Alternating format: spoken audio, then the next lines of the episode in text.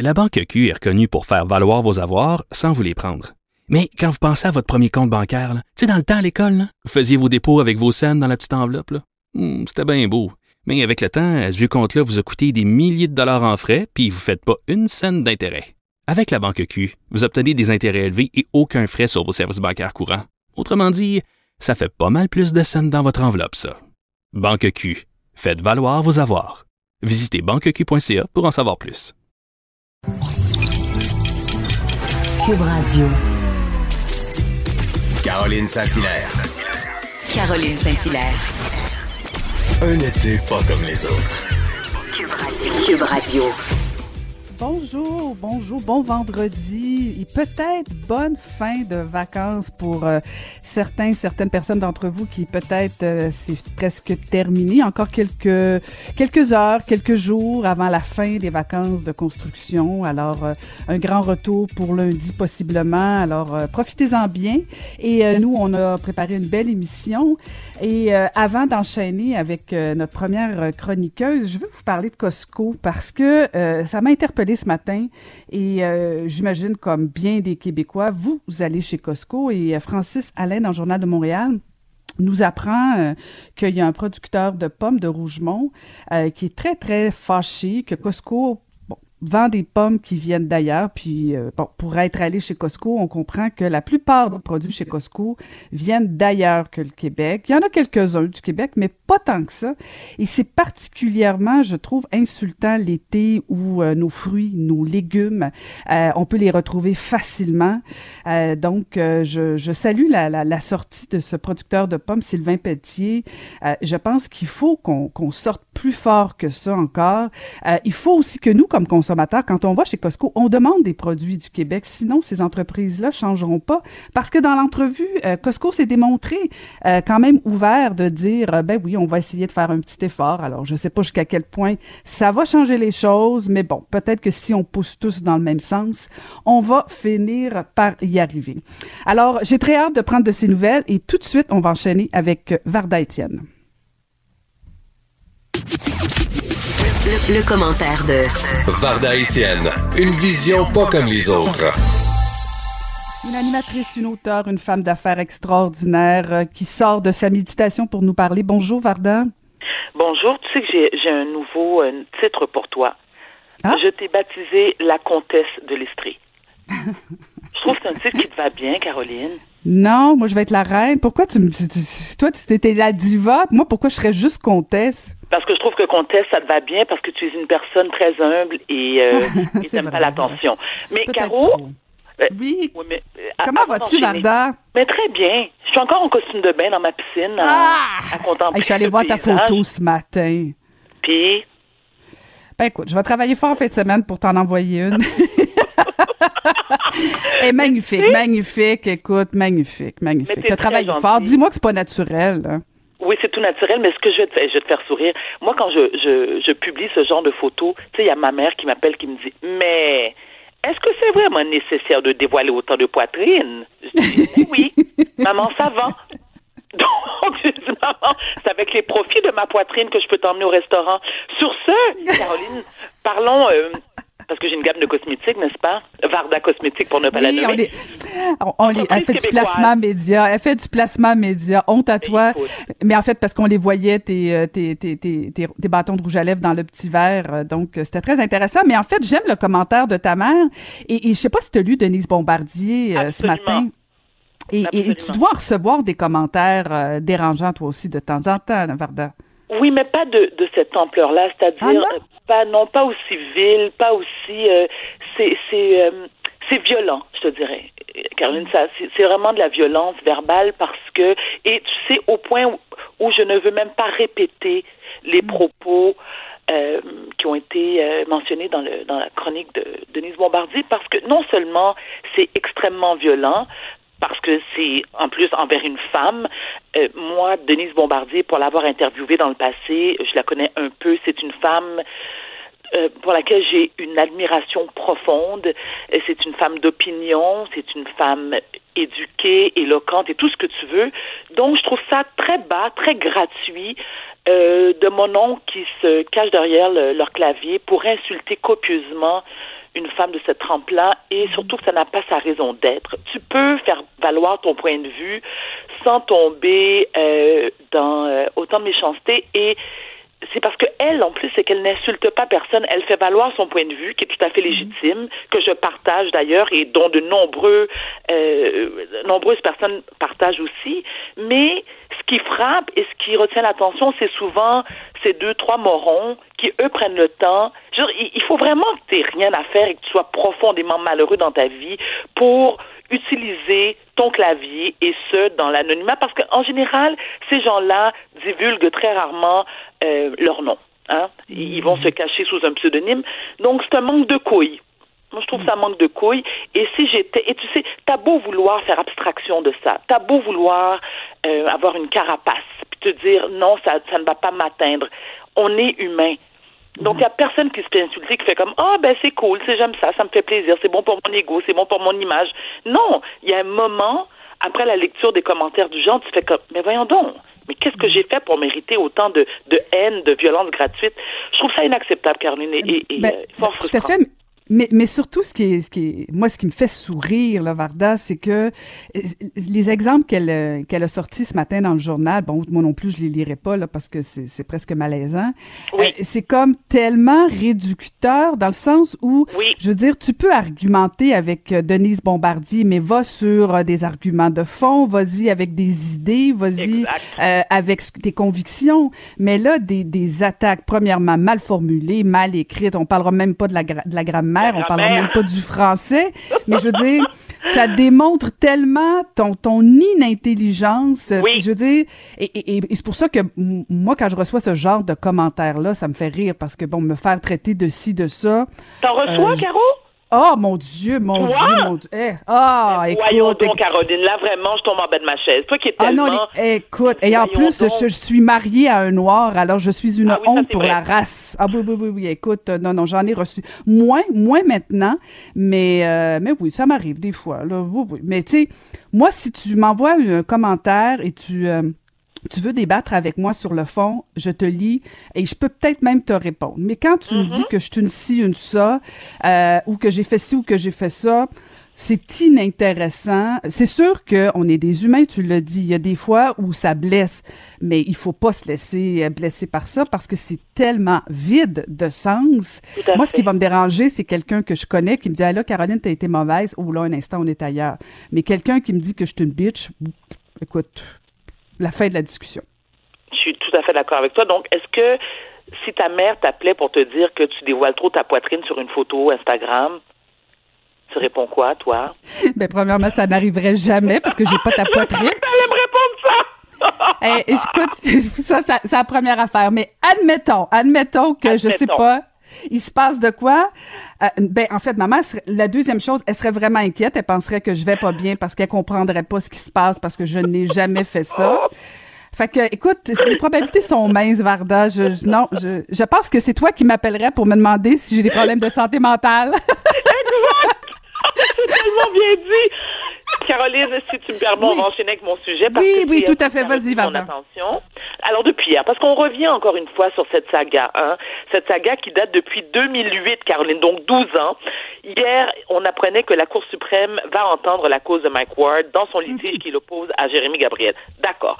L'avocat de Mike Ward, Julius Gray, et bien sûr son client, euh, eux, ils, dé- bon, ils défendent leur point en invoquant la liberté d'expression. Mais d'un autre côté, t'as Jérémy Gabriel, qui, lui, qui prétend qu'au nom de la liberté d'expression, on ne peut, on n'a pas le droit de se moquer d'une personne ayant un handicap physique. Moi, je suis très, très partagée par rapport à cette saga. C'est-à-dire, oui, je suis d'accord et je prône la liberté d'expression. Mais, mais, lorsque ta liberté d'expression te donne le droit d'insulter copieusement, de non seulement d'insulter, mais ça va au-delà de l'insulte. C'est se moquer, c'est humilier, c'est dénigrer, c'est mis dans l'abarin euh, quelqu'un qui, et là on parle de Jérémy Gabriel, qui tente ou qui, qui a tenté de percer dans le milieu du showbiz, à l'âge qu'il avait en plus, je trouve ça un peu, euh, tu sais, on parlait de réducteur, je, oui, parce que je suis la première à dire qu'on ne doit pas se moquer des gens simplement basé sur l'apparence physique. Je trouve ça immature, je trouve ça gratuit. Euh, on est avec les traits qu'on a. Euh, qui suis-je pour juger l'apparence de quelqu'un? Par contre, par contre, est-ce que Jérémy Gabriel a du talent musical? À mon humble avis, euh, non. Vraiment pas. Que même si Jérémy Gabriel avait la tronche d'un Brad Pitt ou d'un Bradley Cooper ou de Enrique Iglesias, je n'écouterais pas plus sa musique. C'est une musique qui m'agresse. Je trouve pas qu'il a un talent, mais pas du tout comme chanteur. Est-ce qu'il peut faire autre chose? Absolument. Je souligne sa sagesse et sa maturité parce que lui, il a dit hier qu'il respectait la décision de la Cour, que, Ma- que Mike Ward avait le droit euh, d'entreprendre, c'est-à-dire non seulement d'entreprendre, mais euh, d'aller plus loin que sa démarche. Ce qui me déçoit de Mike Ward, que je connais, et c'est quand même un chic type, quand tu le sors de son, de son personnage d'humoriste, c'est un chic type avec de belles valeurs. Il s'entête, mais il s'entête à un point, il refuse de verser le trente-cinq mille dollars d'amende que lui a demandé la Cour de, de verser à Jérémy Gabriel. Pour lui, c'est une question de principe. Mais quand ton principe te coûte plus cher en frais d'avocat qu'en amende, ben, je me pose la question. Ah ben moi je suis pas d'accord, Varda. Honnêtement là, je, je trouve ça salutaire de faire ce débat-là une fois pour toutes, et ça veut pas dire que j'endosse euh, les façons de faire de Mike Ward puis tout ça, mais le débat il est temps qu'on le fasse au Québec. C'est pas contre le petit Jérémy, c'est pas pour le petit Jérémy. Moi je j'en ai rien à cirer. Et à la limite là, je veux dire. Pardon? Le, le petit, le grand, le grand, peu importe, là. Bon, ben, peu importe, en tout cas. Euh, écoute, je le connais même pas, je, je, mais, tu sais, ce que je veux dire, c'est que si t'aimes pas ce genre d'humour-là, Varda, va pas le voir, Mike Ward. Et je veux dire, à la limite, t'as une responsabilité. C'est un peu comme ce que je disais au début avec Costco. On a tous une responsabilité, mais moi, je pense qu'au Québec, on doit faire ce débat-là, à savoir si oui ou non, on peut rire de tout. Euh, j'ai, j'ai, moi, je, je, j'aurais pas aimé que Mike Ward paye puis qu'on n'en parle plus parce que il serait arrivé un deuxième cas éventuellement où euh, quelqu'un se serait senti lésé, puis là, ben, il n'y a plus personne qui va oser faire quoi que ce soit. Tranchons la question et ce sera fini. Si c'était toi, Caro, ou ton enfant. Mais non, je dis pas que c'est, non, je dis pas que c'est agréable, là. Varda, je comprends, je comprends très bien que, que Jérémy poursuive, je comprends. Et, et tant mieux, ils l'ont fait, ils s'en lésaient, parfait. Mais ce que je dis, c'est que euh, si Mike Ward, lui, juge qu'il a fait une blague et que ça tombe dans la liberté d'expression, ben parfait, faisons-le le débat. Comme je t'ai dit, Varda, dès le début, je, je, je j'aurais pas aimé être à la place de, de, de, du, de Jérémy, mais peut-être que j'aurais eu une stratégie différente aussi, je le sais pas. Mais C'est-à-dire? Euh, c'est à... Ben, peut-être d'en rire aussi, ou peut-être de, de saisir l'opportunité. Peut-être que non. Je, je, j'en, j'en ai rien. Je, je, je sais pas. Je sais vraiment pas. Ce que je dis, moi, c'est que de faire le débat sur la liberté d'expression pour les humoristes, il faut pas qu'on ait peur au Québec d'en débattre. Euh, et je trouve ça tout à fait salutaire. Et par la suite, par la suite, ben là, nos législateurs, en fonction de ce que le, le, le tribunal va décider, ben, on va, on va pouvoir savoir exactement ou jusqu'où on peut aller, plutôt que de laisser ça au fait que, ben, Varda Étienne est, est triste parce que j'ai dit ça, ou Varda Étienne a de la peine. Ben, non, je suis désolée, là, à un moment donné, oui, il y a de la liberté d'expression, puis si t'es pas contente, va pas le voir, Mike Ward, puis c'est tout. Mais c'est pas, oui, Caroline, là-dessus, oui, je suis d'accord avec toi, mais d'un autre côté, c'est que il a émis ses commentaires dans un cadre spécifique, c'est-à-dire un spectacle d'humour. Il y a des gens dans la salle. Euh, je veux dire, c'est pas, tu sais, il, il a pas traité Jérémy tous les noms dans euh, lors d'un barbecue dans sa cour. Tu sais, il, il a. Oui, tu, tu mais, Varda, je, je suis d'accord. Et il peut oui, pas mais... changer. Et, Et Gabriel, le petit Gabriel, ben le grand Gabriel, le moyen Gabriel, peu importe, son apparence physique, son handicap apparent. Tu comprends? Donc, je, comme je dis, je, Moi, je pose la question, Varda, est-ce que, est-ce que, puis je te pose la question en toute franchise, est-ce que euh, Jérémy a pas un peu profité aussi de toute cette visibilité-là? Parce que Tout tu disais fait. toi-même, il, il chante pas bien, euh, il a pas particulièrement un talent extraordinaire, mais en même exact. temps, on en parle comme une star internationale. Euh, est-ce qu'il a pas joué un peu sur le rôle de la victime? Parce qu'au Québec, on oui. adore ça, les victimes. Hein? Plus t'es victime, plus on t'aime, Varda. Tu ah savais, ben oui, hein? c'est clair. Mais non seulement euh... il, a, il, il a voulu mousser sa carrière, je veux dire, il, puis son, il a quand même eu un certain capital de sympathie, mais si tu me permets un dernier commentaire là-dessus, euh, Caro, c'est la mère de, de, de Jérémy Gabriel, mmh. que moi je considère comme étant une grande opportuniste. Pourquoi? Parce qu'elle a demandé, elle a demandé qu'un montant lui soit versé aussi. Euh, je pense que c'est sept mille dollars qu'elle avait demandé. En premier instant, je pense que ça lui avait été accordé, ensuite refusé. Mais madame, madame, madame, madame, je ne sais pas si c'est parce qu'elle veut partir à Cuba dans un tout inclus avec sa famille, mais je veux dire, pourquoi, pourquoi Mike Ward devrait verser un montant à cette femme-là. Non, ça là-dessus, je suis tout à fait contre. C'est de l'opportunisme. Désolée. Ben attention, tu vas être poursuivi. Varda, tu vas être obligée de, de, de vendre beaucoup de cosmétiques parce que tu vas être poursuivi par la famille. Est-ce qu'on peut aller voir mes photos sur Instagram? S'il vous plaît? Oui, on va aller on voir ça, on va aller voir ça. Écoute, bonne fin de semaine, Varda, merci. Québécoise. Bon week-end, la, la comtesse. C'est cela. Amuse-toi bien. Merci, Varda Étienne. Bonne fin merci de semaine. À lundi. À lundi. Pour elle, les réponses sont aussi des questions. Vous, vous écoutez Caroline Saint-Hilaire.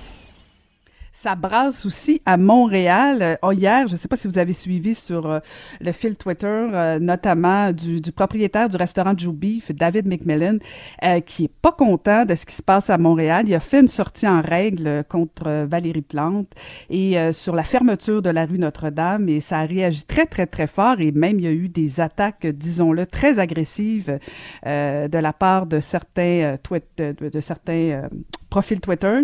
Et on a pensé en parler avec avec le, le blogueur, pardon, chroniqueur et critique culinaire au Journal de Montréal et au Journal de Québec, Thierry Daraize. Bonjour, M. Daraize. Bonjour, Mme Saint-Hilaire. Alors, vous avez suivi justement ces échanges et, et la réaction euh, euh, du, de M. McMillan. Ça vient d'où, tout ça? Ben, vous savez, ça me fait penser un petit peu aussi à la saga qui a eu lieu il y a un mois, un mois et demi, concernant des travaux qui devaient avoir lieu sur la rue Saint-Denis. Euh, grand tollé des restaurateurs et commerçants de la rue Saint-Denis qui ont réussi justement à, à faire reporter la date des travaux à l'automne. Et c'est sûr qu'actuellement, on a envie de, d'aider les commerçants et toutes sortes de méthodes sont mises en place pour essayer de justement de recréer un dynamisme à gauche et à droite. Mais tout n'est pas reportable ou reproduisible partout, euh, comme par exemple sur la rue Mont-Royal à Montréal, où euh, là, je pense sincèrement qu'il y avait quelque chose d'intéressant à faire et qui a été fait.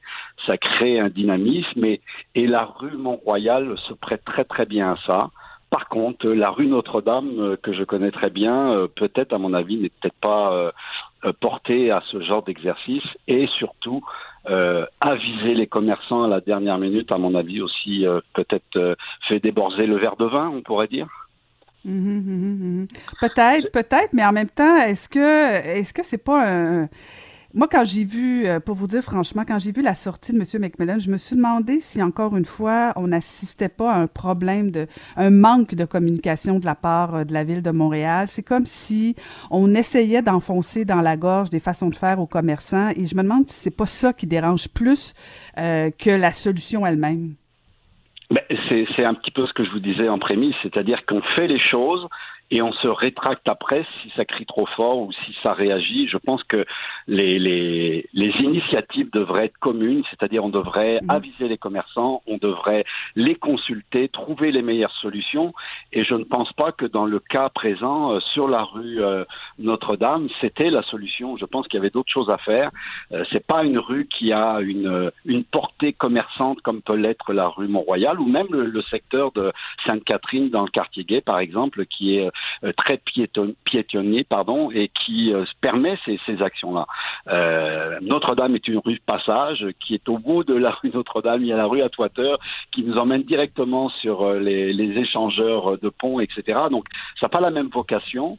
Et très étonnamment, moi, je, suis, qui, je me pose vraiment cette question-là. Est-ce qu'il y a eu consultation? Est-ce qu'il y a eu réflexion ou précipitation? Parce que, euh, d'ailleurs, premièrement, de le faire juste là, alors que ça fait déjà un mois, un mois et demi qu'on a commencé à faire des actions ailleurs, pourquoi le faire si tard sur la rue Notre-Dame? Je comprends pas. Euh, il y a des travaux qui devaient se faire qui ont été aussi reportés à l'automne. Et, et ma grande surprise, en fait, euh, je vais vous le dire sincèrement, c'est qu'il y a le marché Atwater qui est à deux cents mètres, par exemple, du restaurant euh, de David McMillan. Pourquoi ne pas avoir permis à tous les restaurateurs et commerçants euh, du secteur de faire le plus grand restaurant du monde? Le monde entier nous en aurait entendu parler de cette action-là. On aurait aménagé des restaurants éphémères avec tous les commerçants et les restaurants du secteur, d'en faire un immense restaurant à ciel ouvert, par exemple, et je pense que ça aurait été extraordinaire. Il y a tous les gens qui vont faire des pique-niques au bord du canal qui auraient mmh. profité de cette occasion-là. Mais là, non, on prend une décision, quarante-huit heures d'avis, on met des poteaux partout, on fait une piste cyclable, on ferme les stationnements. Je trouve ça très difficile pour les commerçants qui en arrachent beaucoup, là. Mmh.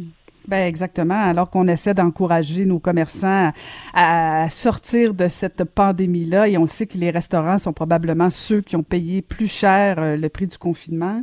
Euh, je regardais certaines déclarations, notamment de, d'une conseillère de, de municipale, Marie Plourde, pour ne pas la nommer, euh, qui... qui était assez cinglante. Elle disait que, dans le fond, peut-être que M. McMillan avait de la difficulté parce que les gens veulent plus manger de viande. Euh, là, je me disais, mon Dieu, si c'est, c'est le comportement de certains élus. Moi, j'ai été mairesse et, et je, je, je n'ose pas imaginer qu'un de mes élus aurait pu faire ce genre de sortie-là contre un commerçant. Euh, il me semble que c'est peut-être pas une façon de faire. Surtout, puis je le répète, là, qu'on sort d'une pandémie et que, me semble, nos, nos restaurateurs ont besoin d'aide plus que, que, que, que de les, de les écraser, hein. Oui, mais en fait, bon, là, il y a une réflexion, à mon avis, idéologique euh, et personnelle qui a été mise dans ce, ce tweet-là. Bon, je le trouve pas très intéressant, bah, personnellement, mais bon, il y a un grand paradoxe, c'est incroyable, parce qu'en deux mille sept, en deux mille dix-sept, pardon, David McMillan appuyait publiquement Valérie Plante à la mairie de Montréal, et Valérie Plante disait, je sais aussi à quel point vous êtes investi dans le quartier, c'est important euh, dans une vie de quartier, ce mélange entre les résidents, les oh. commerçants, les restaurateurs. Alors, vous voyez, il y avait une, une, une ronde d'amour qui était faite entre les deux protagonistes, et aujourd'hui, euh, on ne peut pas les inviter à la même table. Mais, mais c'est, c'est dommage que, encore une fois, il y ait des actions qui sont faites sans avoir préalablement consulté les personnes concernées directement, parce que c'est pas, il n'y a pas que des résidents euh, dans le secteur, il y a aussi des commerçants, il y a des coiffeurs, il y a des pâtissiers, il y a des restaurateurs, il y a des brasseries, il y a toutes sortes de commerces, des marchands de clés, et cetera. Donc, euh, je, je trouve dommage que tout le temps, on soit mis devant le fait accompli sans avoir pu euh, avoir cette information à l'avance. Et, euh, et voilà. Et après ça, si ça crie trop fort, on recule, on fait des changements. Mais je, je trouve que cette manière de faire est un petit peu regrettable. Et, et comme je vous dis, il y avait certainement d'autres solutions qui auraient pu être mises sur la table. Et malheureusement, vu qu'il n'y a pas consultation, bah, il n'y a pas proposition. Et, et Dieu sait si les, les commerçants adhèrent à un projet quand ils sont tout de suite mis à contribution dans les décisions et qui vont porter. Après, ils vont être les ambassadeurs d'une décision qui sera prise municipale ou pas, parce que justement, ils vont être impliqués en amont avec cette décision-là. Et, et je trouve ça un petit peu regrettable. Et euh, peut-être qu'effectivement, euh, le, ce qui est très bien dans un secteur comme la rue Mont-Royal qui euh, bénéficie d'un certain succès avec ce projet-là, ou même la rue Bernard euh, à Outremont, dans une petite section où on a permis justement de euh, faire des extensions de terrasses de restaurants en bloquant la rue, euh, se propose Se, se, se prête bien à ça, mais sur la rue, sincèrement, Notre-Dame à Montréal, que je connais bien, c'est peut-être un petit peu moins évident, et en plus, il n'y a qu'une seule voie d'accès de véhicules, et un côté de la rue qui permettra de faire des, des extensions de terrasses, éventuellement pour les restaurateurs, et l'autre côté bah, qui est pénalisé, dont les restaurants de, de David McMillan, entre autres. Rien pour donner le goût d'ouvrir des restaurants à Montréal, hein. C'est pas, c'est pas nécessairement ce qui va motiver au cours des prochaines semaines. Merci beaucoup de nous avoir éclairé ce matin. C'était très, très, très, très éclairant. Merci à vous. Au revoir. Bonne journée. Mer- Merci. C'était Thierry Daraize, blogueur chronique. La Banque Q est reconnue pour faire valoir vos avoirs sans vous les prendre. Mais quand vous pensez à votre premier compte bancaire, tu sais, dans le temps à l'école, là, vous faisiez vos dépôts avec vos cents dans la petite enveloppe, là. Mmh, c'était bien beau. Mais avec le temps, à ce compte-là vous a coûté des milliers de dollars en frais puis vous ne faites pas une scène d'intérêt. Avec la Banque Q, vous obtenez des intérêts élevés et aucun frais sur vos services bancaires courants. Autrement dit, ça fait pas mal plus de scènes dans votre enveloppe, ça.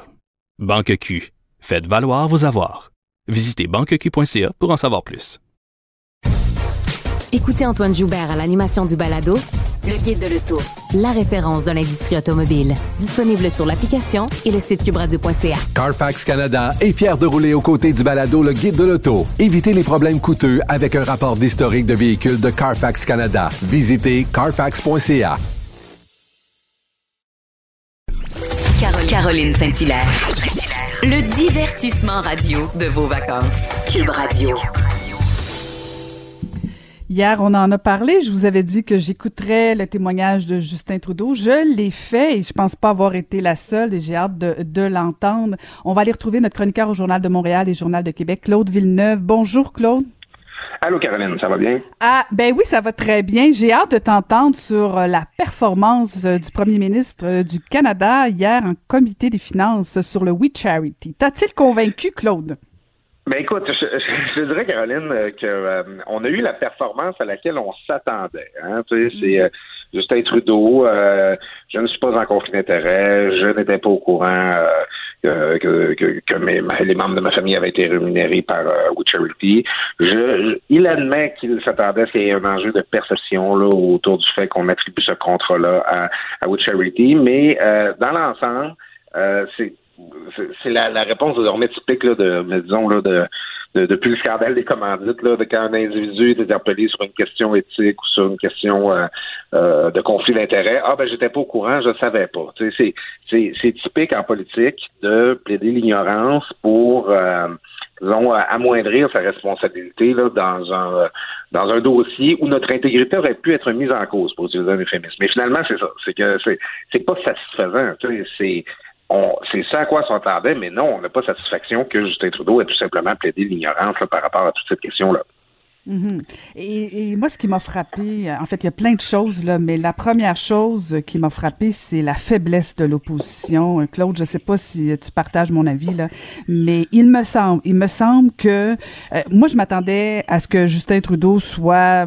égal à lui-même, qui s'excuse, que c'est pas de sa faute, mais que c'est pas grave, puis que, tu sais, euh, je m'attendais à un discours très banal, rien de transcendant.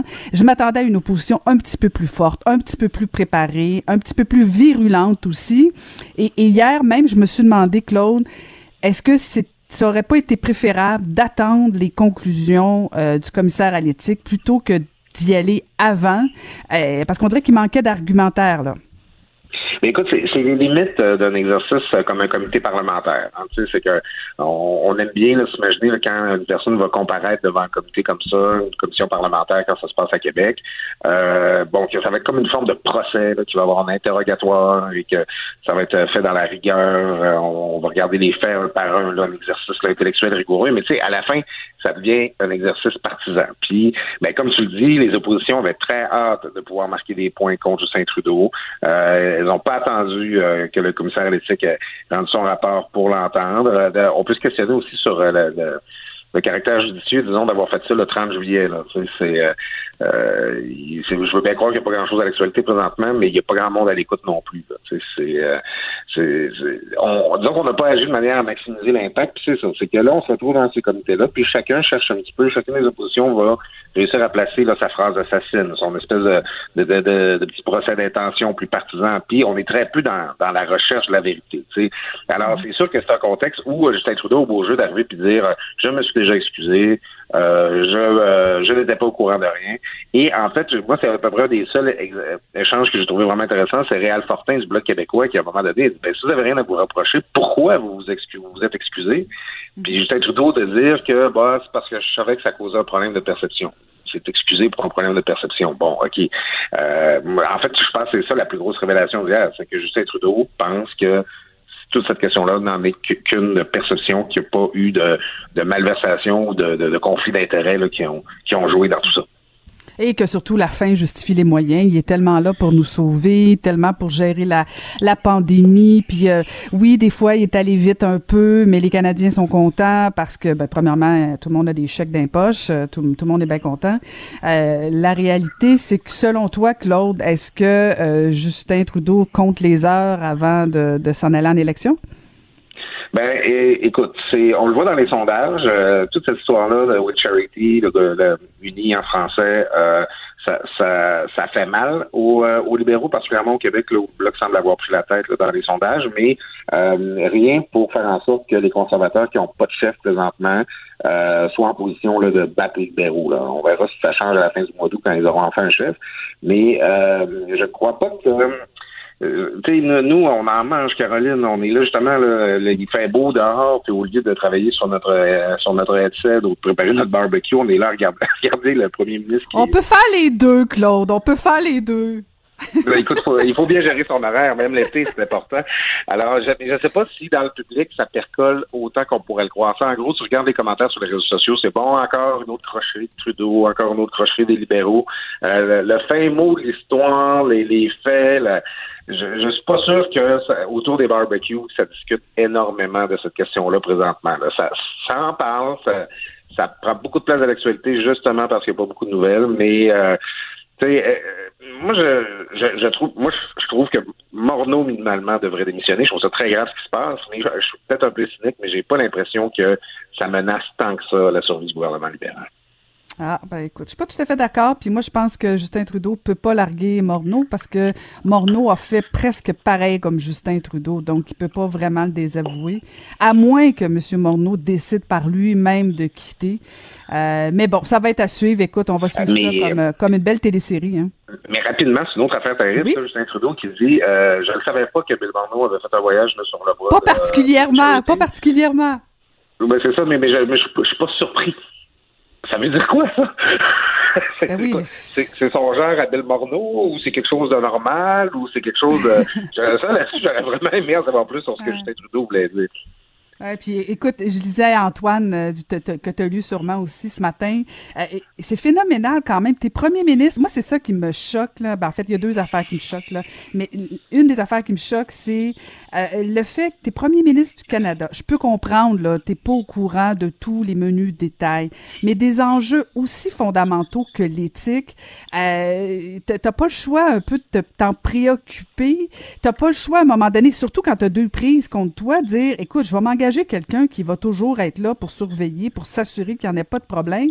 Mais c'est comme si c'est pas grave jamais. Écoute-moi, Claude, j'ai été maire, là, puis euh, les, les députés de l'Assemblée nationale ont imposé des règles sévères pour les élus municipaux parce que selon selon tout le monde, tous les élus sont des corrompus. Euh, mais par contre, au fédéral, on fait ce qu'on veut. Écoute, c'est impossible d'avoir des cadeaux. C'est impossible de faire quoi que ce soit dans le monde municipal. Et là, t'as le premier ministre du Canada, t'as le ministre des Finances qui disent « Oh ben, on savait pas, on savait pas. Voyons donc, là, ça... » Écoute, c'est ou ben donc t'es incompétent, ou ben donc t'es innocent, puis dans l'un ou l'autre des situa- dans l'une ou l'autre des situations, franchement, là, tu mérites pas ma confiance. Mais c'est parce que c'est ça, on les élit pourquoi à un moment donné? Là, c'est ouais. toujours ah ben tu sais, c'est pas moi, c'est mon personnel, ah c'est les fonctionnaires, ouais. ah c'est la... OK, mais c'est pas c'est pas c'est pas c'est pas ça ta job, toi, de, de, de, de t'assurer que l'intérêt public soit surveillé, tout ça. Ouais. Euh, en tout cas, c'est, ça, ça devient trop facile, puis à un moment donné, il va falloir arrêter de se contenter de ce genre de réponse. Ah, absolument, absolument. La notion d'imputabilité à géométrie variable. Écoute, je veux Oulala. absolument que tu nous parles aussi parce qu'en fin de semaine, on nous promet un cahier spécial dans le Journal de Montréal sur nos lacs, sur l'état oui, de nos ben... lacs, en fait. En fait, c'est un dossier de suivi. Euh, une fois par année, euh, le Journal de Montréal, le Journal de Québec euh, font, euh, euh, mettons, un, un état des lieux, un inventaire là, de l'état des lacs du Québec. Là. On sait, là, on a suivi là, il y a quelques années là, la, la question des cyanobactéries, euh, les, les fameuses algues, les algues, les algues bleues, euh, qui, qui font mourir nos lacs parce que ça fait, ça tue tout le reste de la vie, tous les micro-organismes, les animaux qui sont dans, dans des, euh, dans des lacs. C'est souvent, ça se passe dans des lacs où il y a une forte euh, population autour, les gens vivent là, ils ont des fosses septiques. Il y a des déchets qui se rendent jusque dans le lac. Ça, ça encourage la prolifération là, de, certains, de certaines espèces qu'on veut pas. Euh, et puis, ben c'est ça. En fin de semaine, au journal, on fait un suivi là-dessus. Pas besoin de... Je te, je te livre pas un gros coup, Caroline, en disant que la, on, la, la conclusion, c'est que la situation s'est pas améliorée. Au contraire. Euh, moi, ça, la, la réflexion que ça m'amène, c'est dans, dans le contexte de cet été où, euh, bon, on en a déjà parlé, là, on a vu là, ces images-là désolantes de plages en Gaspésie, là, jonchées de, de détritus. Et de, on le voit que les Québécois, là, ont voulu se réapproprier le camping, les plans d'eau, tout ça. Euh, tu sais, au Québec, là, on aime bien, là, on fait nos fabains, là, comme on dit au Lac-Saint-Jean, là, on dit nos, nos, nos fraîchis, comme on dit dans une autre langue, euh, sur notre territoire. Ah, oh, c'est grand, le Québec, c'est beau, le Québec, c'est...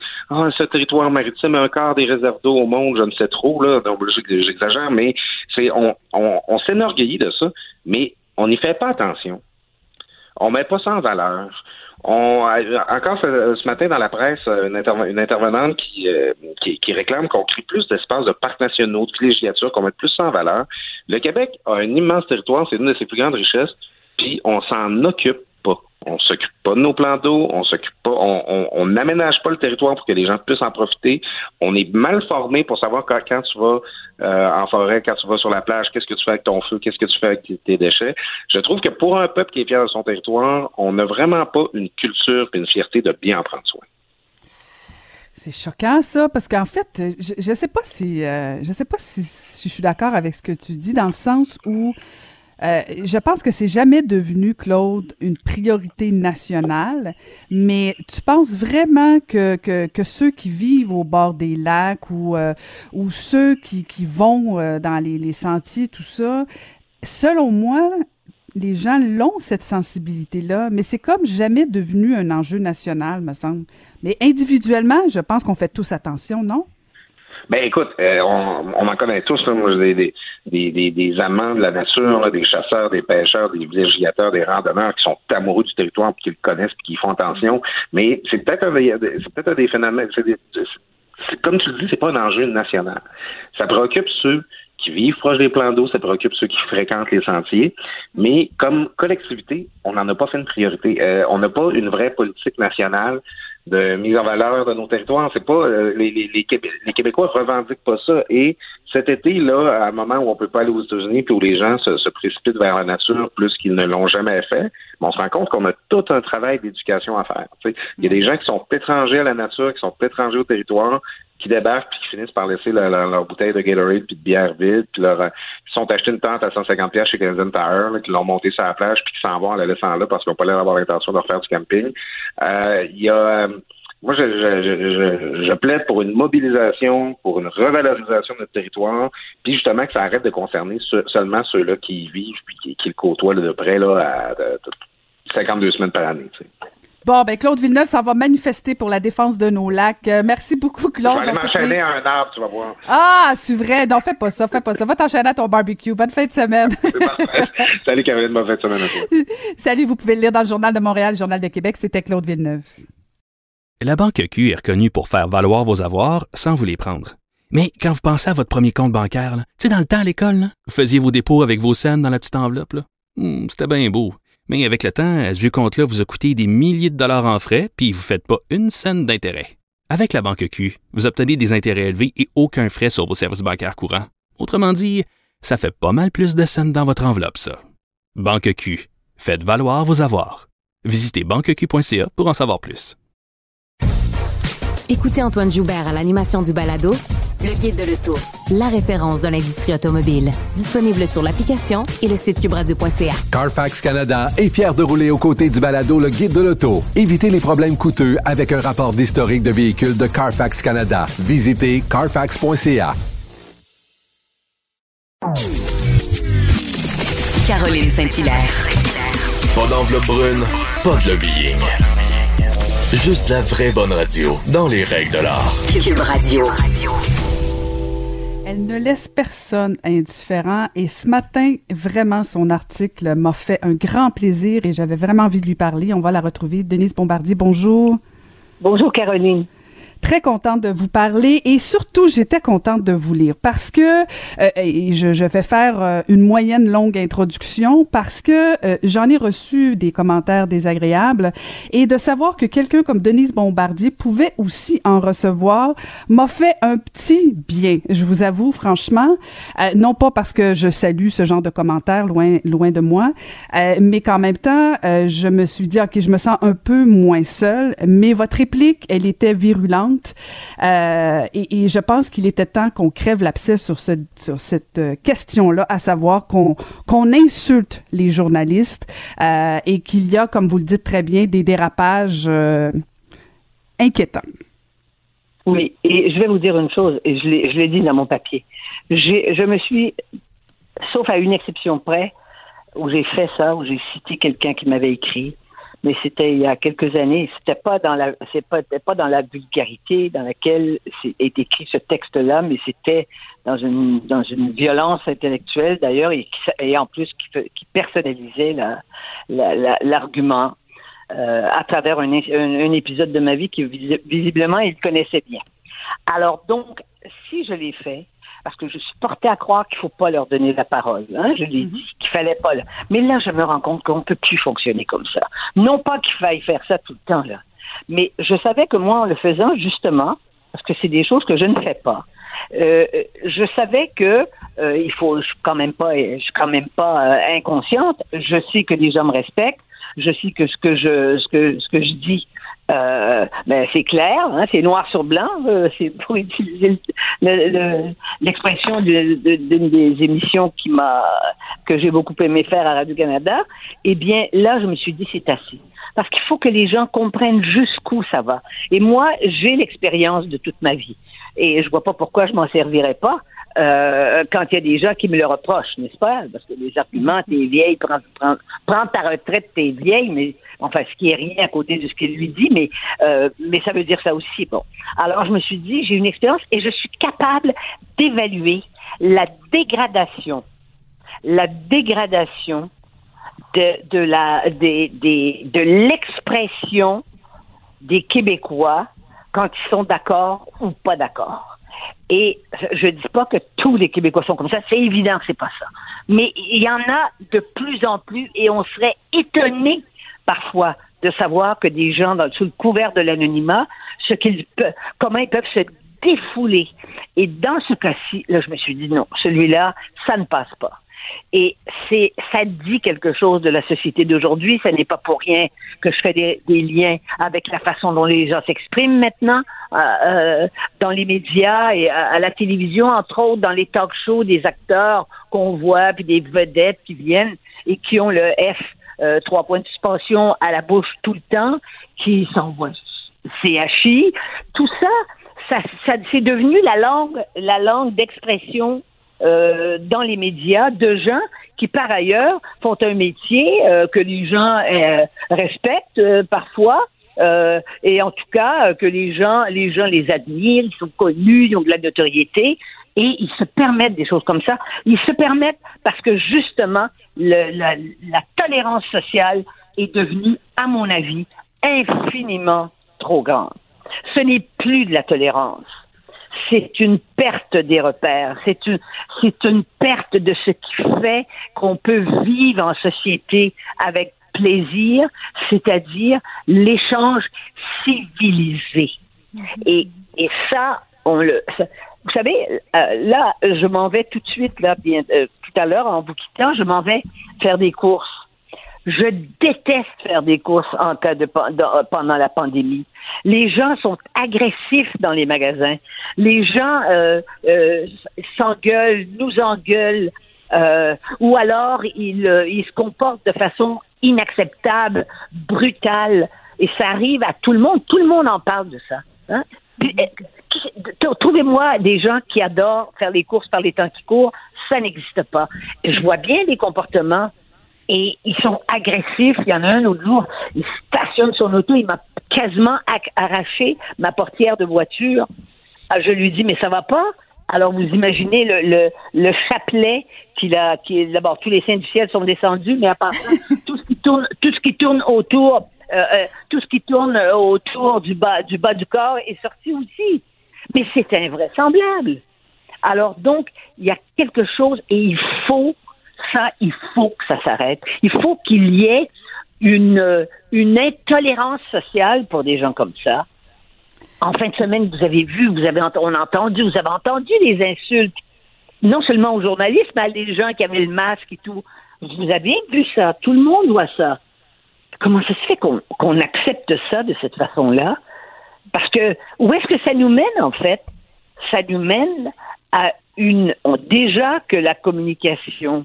Déjà que nos rapports sont des rapports déshumanisés dans la mesure où on fuit l'autre et on ne se rapproche pas de l'autre, on n'a plus les codes de politesse, on ne peut pas toucher aux gens euh, comme on le faisait, eh bien, on s'en va dans une société invivable.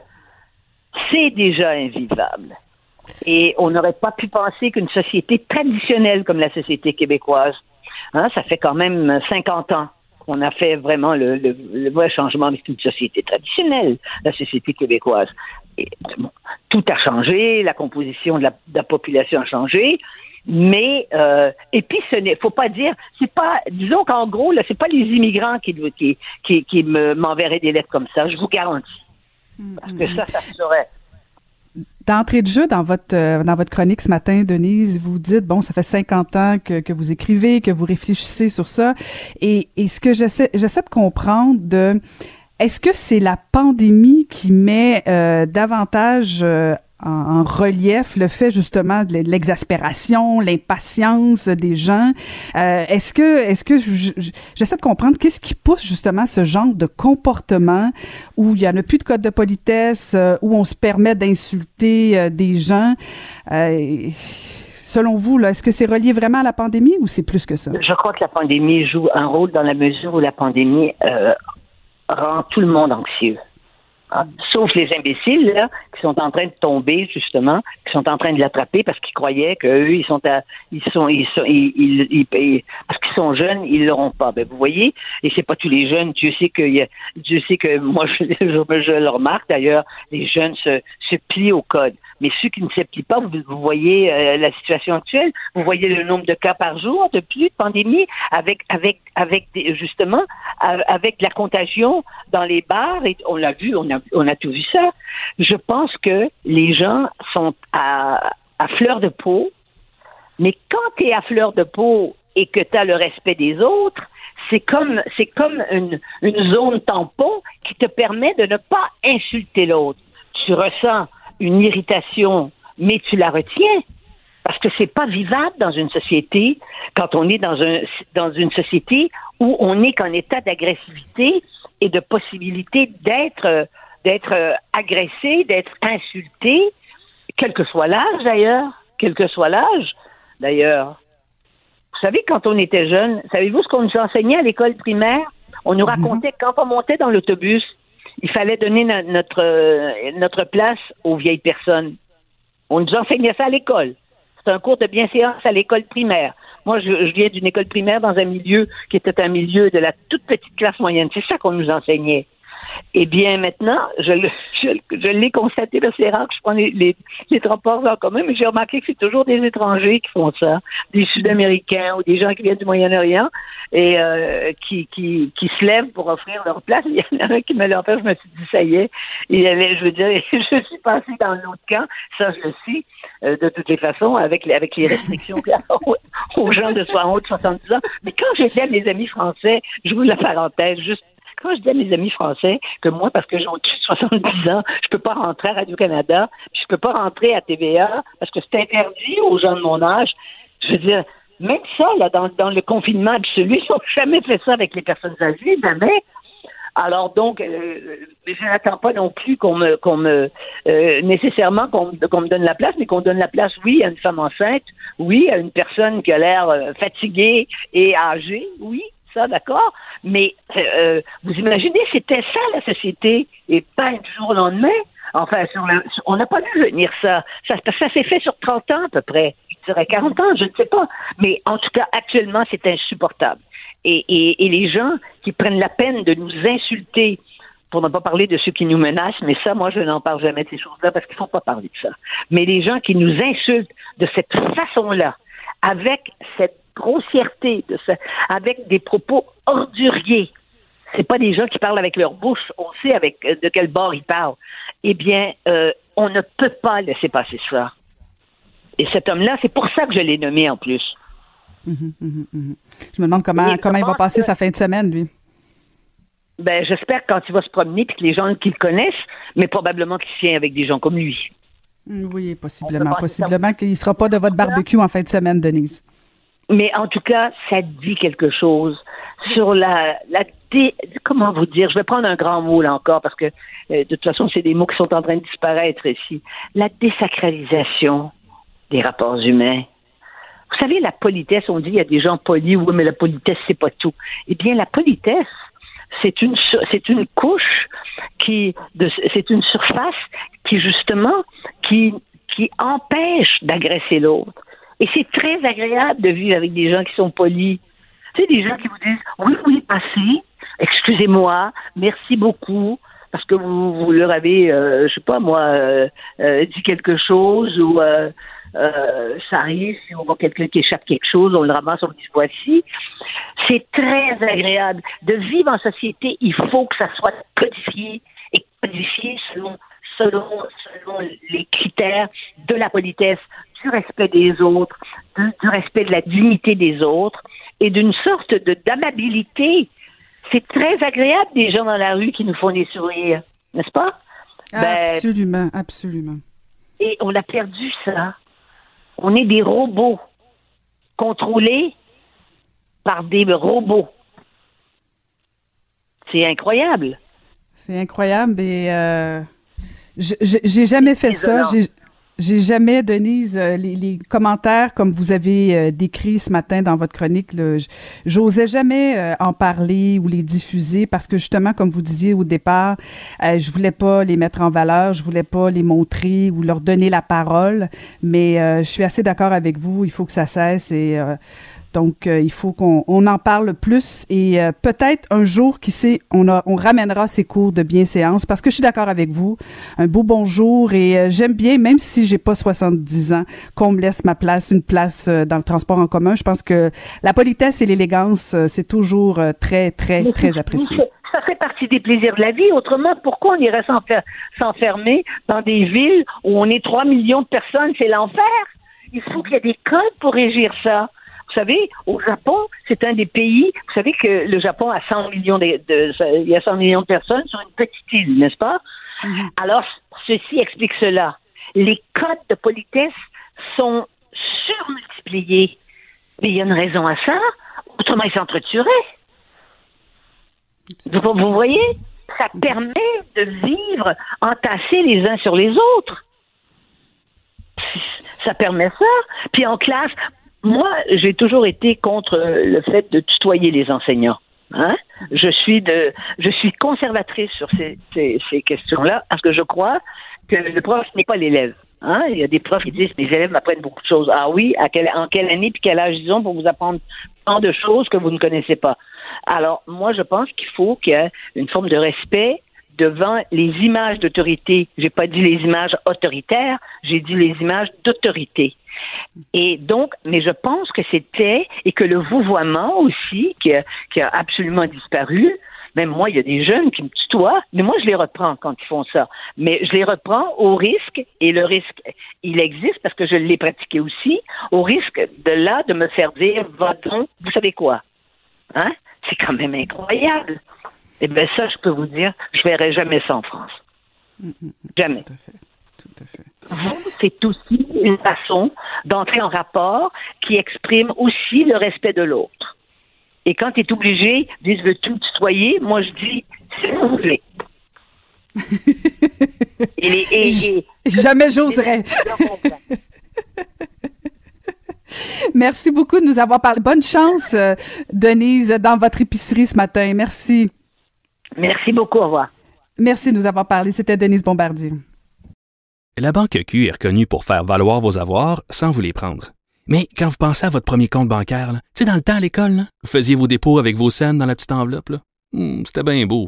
Mais avec le temps, à ce compte-là vous a coûté des milliers de dollars en frais puis vous ne faites pas une cent d'intérêt. Avec la Banque Q, vous obtenez des intérêts élevés et aucun frais sur vos services bancaires courants. Autrement dit, ça fait pas mal plus de cents dans votre enveloppe, ça. Banque Q. Faites valoir vos avoirs. Visitez banque q point c a pour en savoir plus. Écoutez Antoine Joubert à l'animation du balado Le Guide de l'Auto, la référence de l'industrie automobile. Disponible sur l'application et le site cube radio point c a. Carfax Canada est fier de rouler aux côtés du balado Le Guide de l'Auto. Évitez les problèmes coûteux avec un rapport d'historique de véhicules de Carfax Canada. Visitez carfax point c a. Caroline Saint-Hilaire. Elle a des antennes partout dans les coulisses de la politique. Cube Radio. Un été pas comme les autres.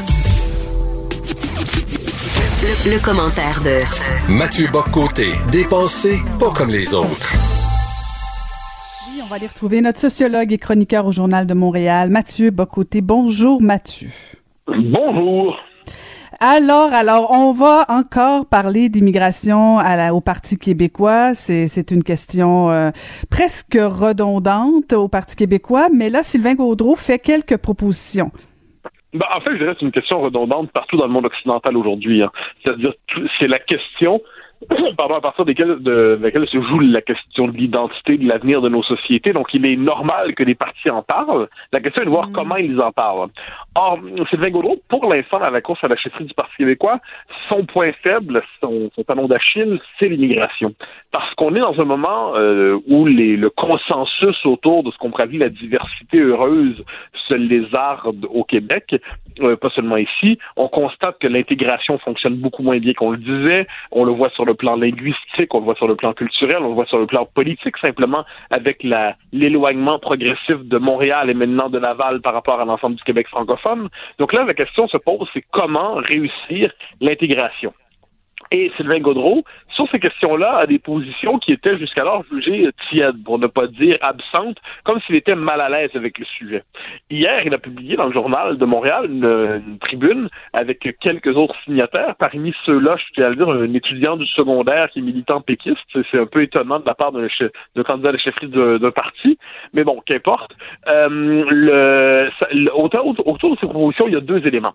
Le premier, c'est sa volonté de dépolitiser la question de l'immigration, Migration, dit-il, en confiant la responsabilité de fixer les seuils, donc le nombre d'immigrants qu'on reçoit, à euh, une forme d'observatoire indépendant qui proposerait des scénarios et qui prendrait la responsabilité, finalement, de définir les seuils d'immigration pour le Québec. Deuxième élément, c'est une volonté de renforcer, modestement, euh, les politiques d'intégration. On peut croire par là qu'il reconnaît que l'intégration fonctionne pas très bien. Donc, il nous dit euh, faire du français, la maîtrise du français, un critère obligatoire pour ceux qui veulent arriver ici. Euh, il nous dit régionaliser l'immigration, mais ce sera pas vraiment possible avant l'indépendance. Et il nous dit, enfin, euh, restaurer les cofies, qui est une forme de fantasme péquiste. C'est-à-dire, cette idée, c'est, ça réfère au temps de l'intégration réussie dans la tête des péquistes, ces centres qui euh, amarraient la culture québécoise à la langue française, la langue française à la culture québécoise, pour réussir l'intégration des nouveaux arrivants.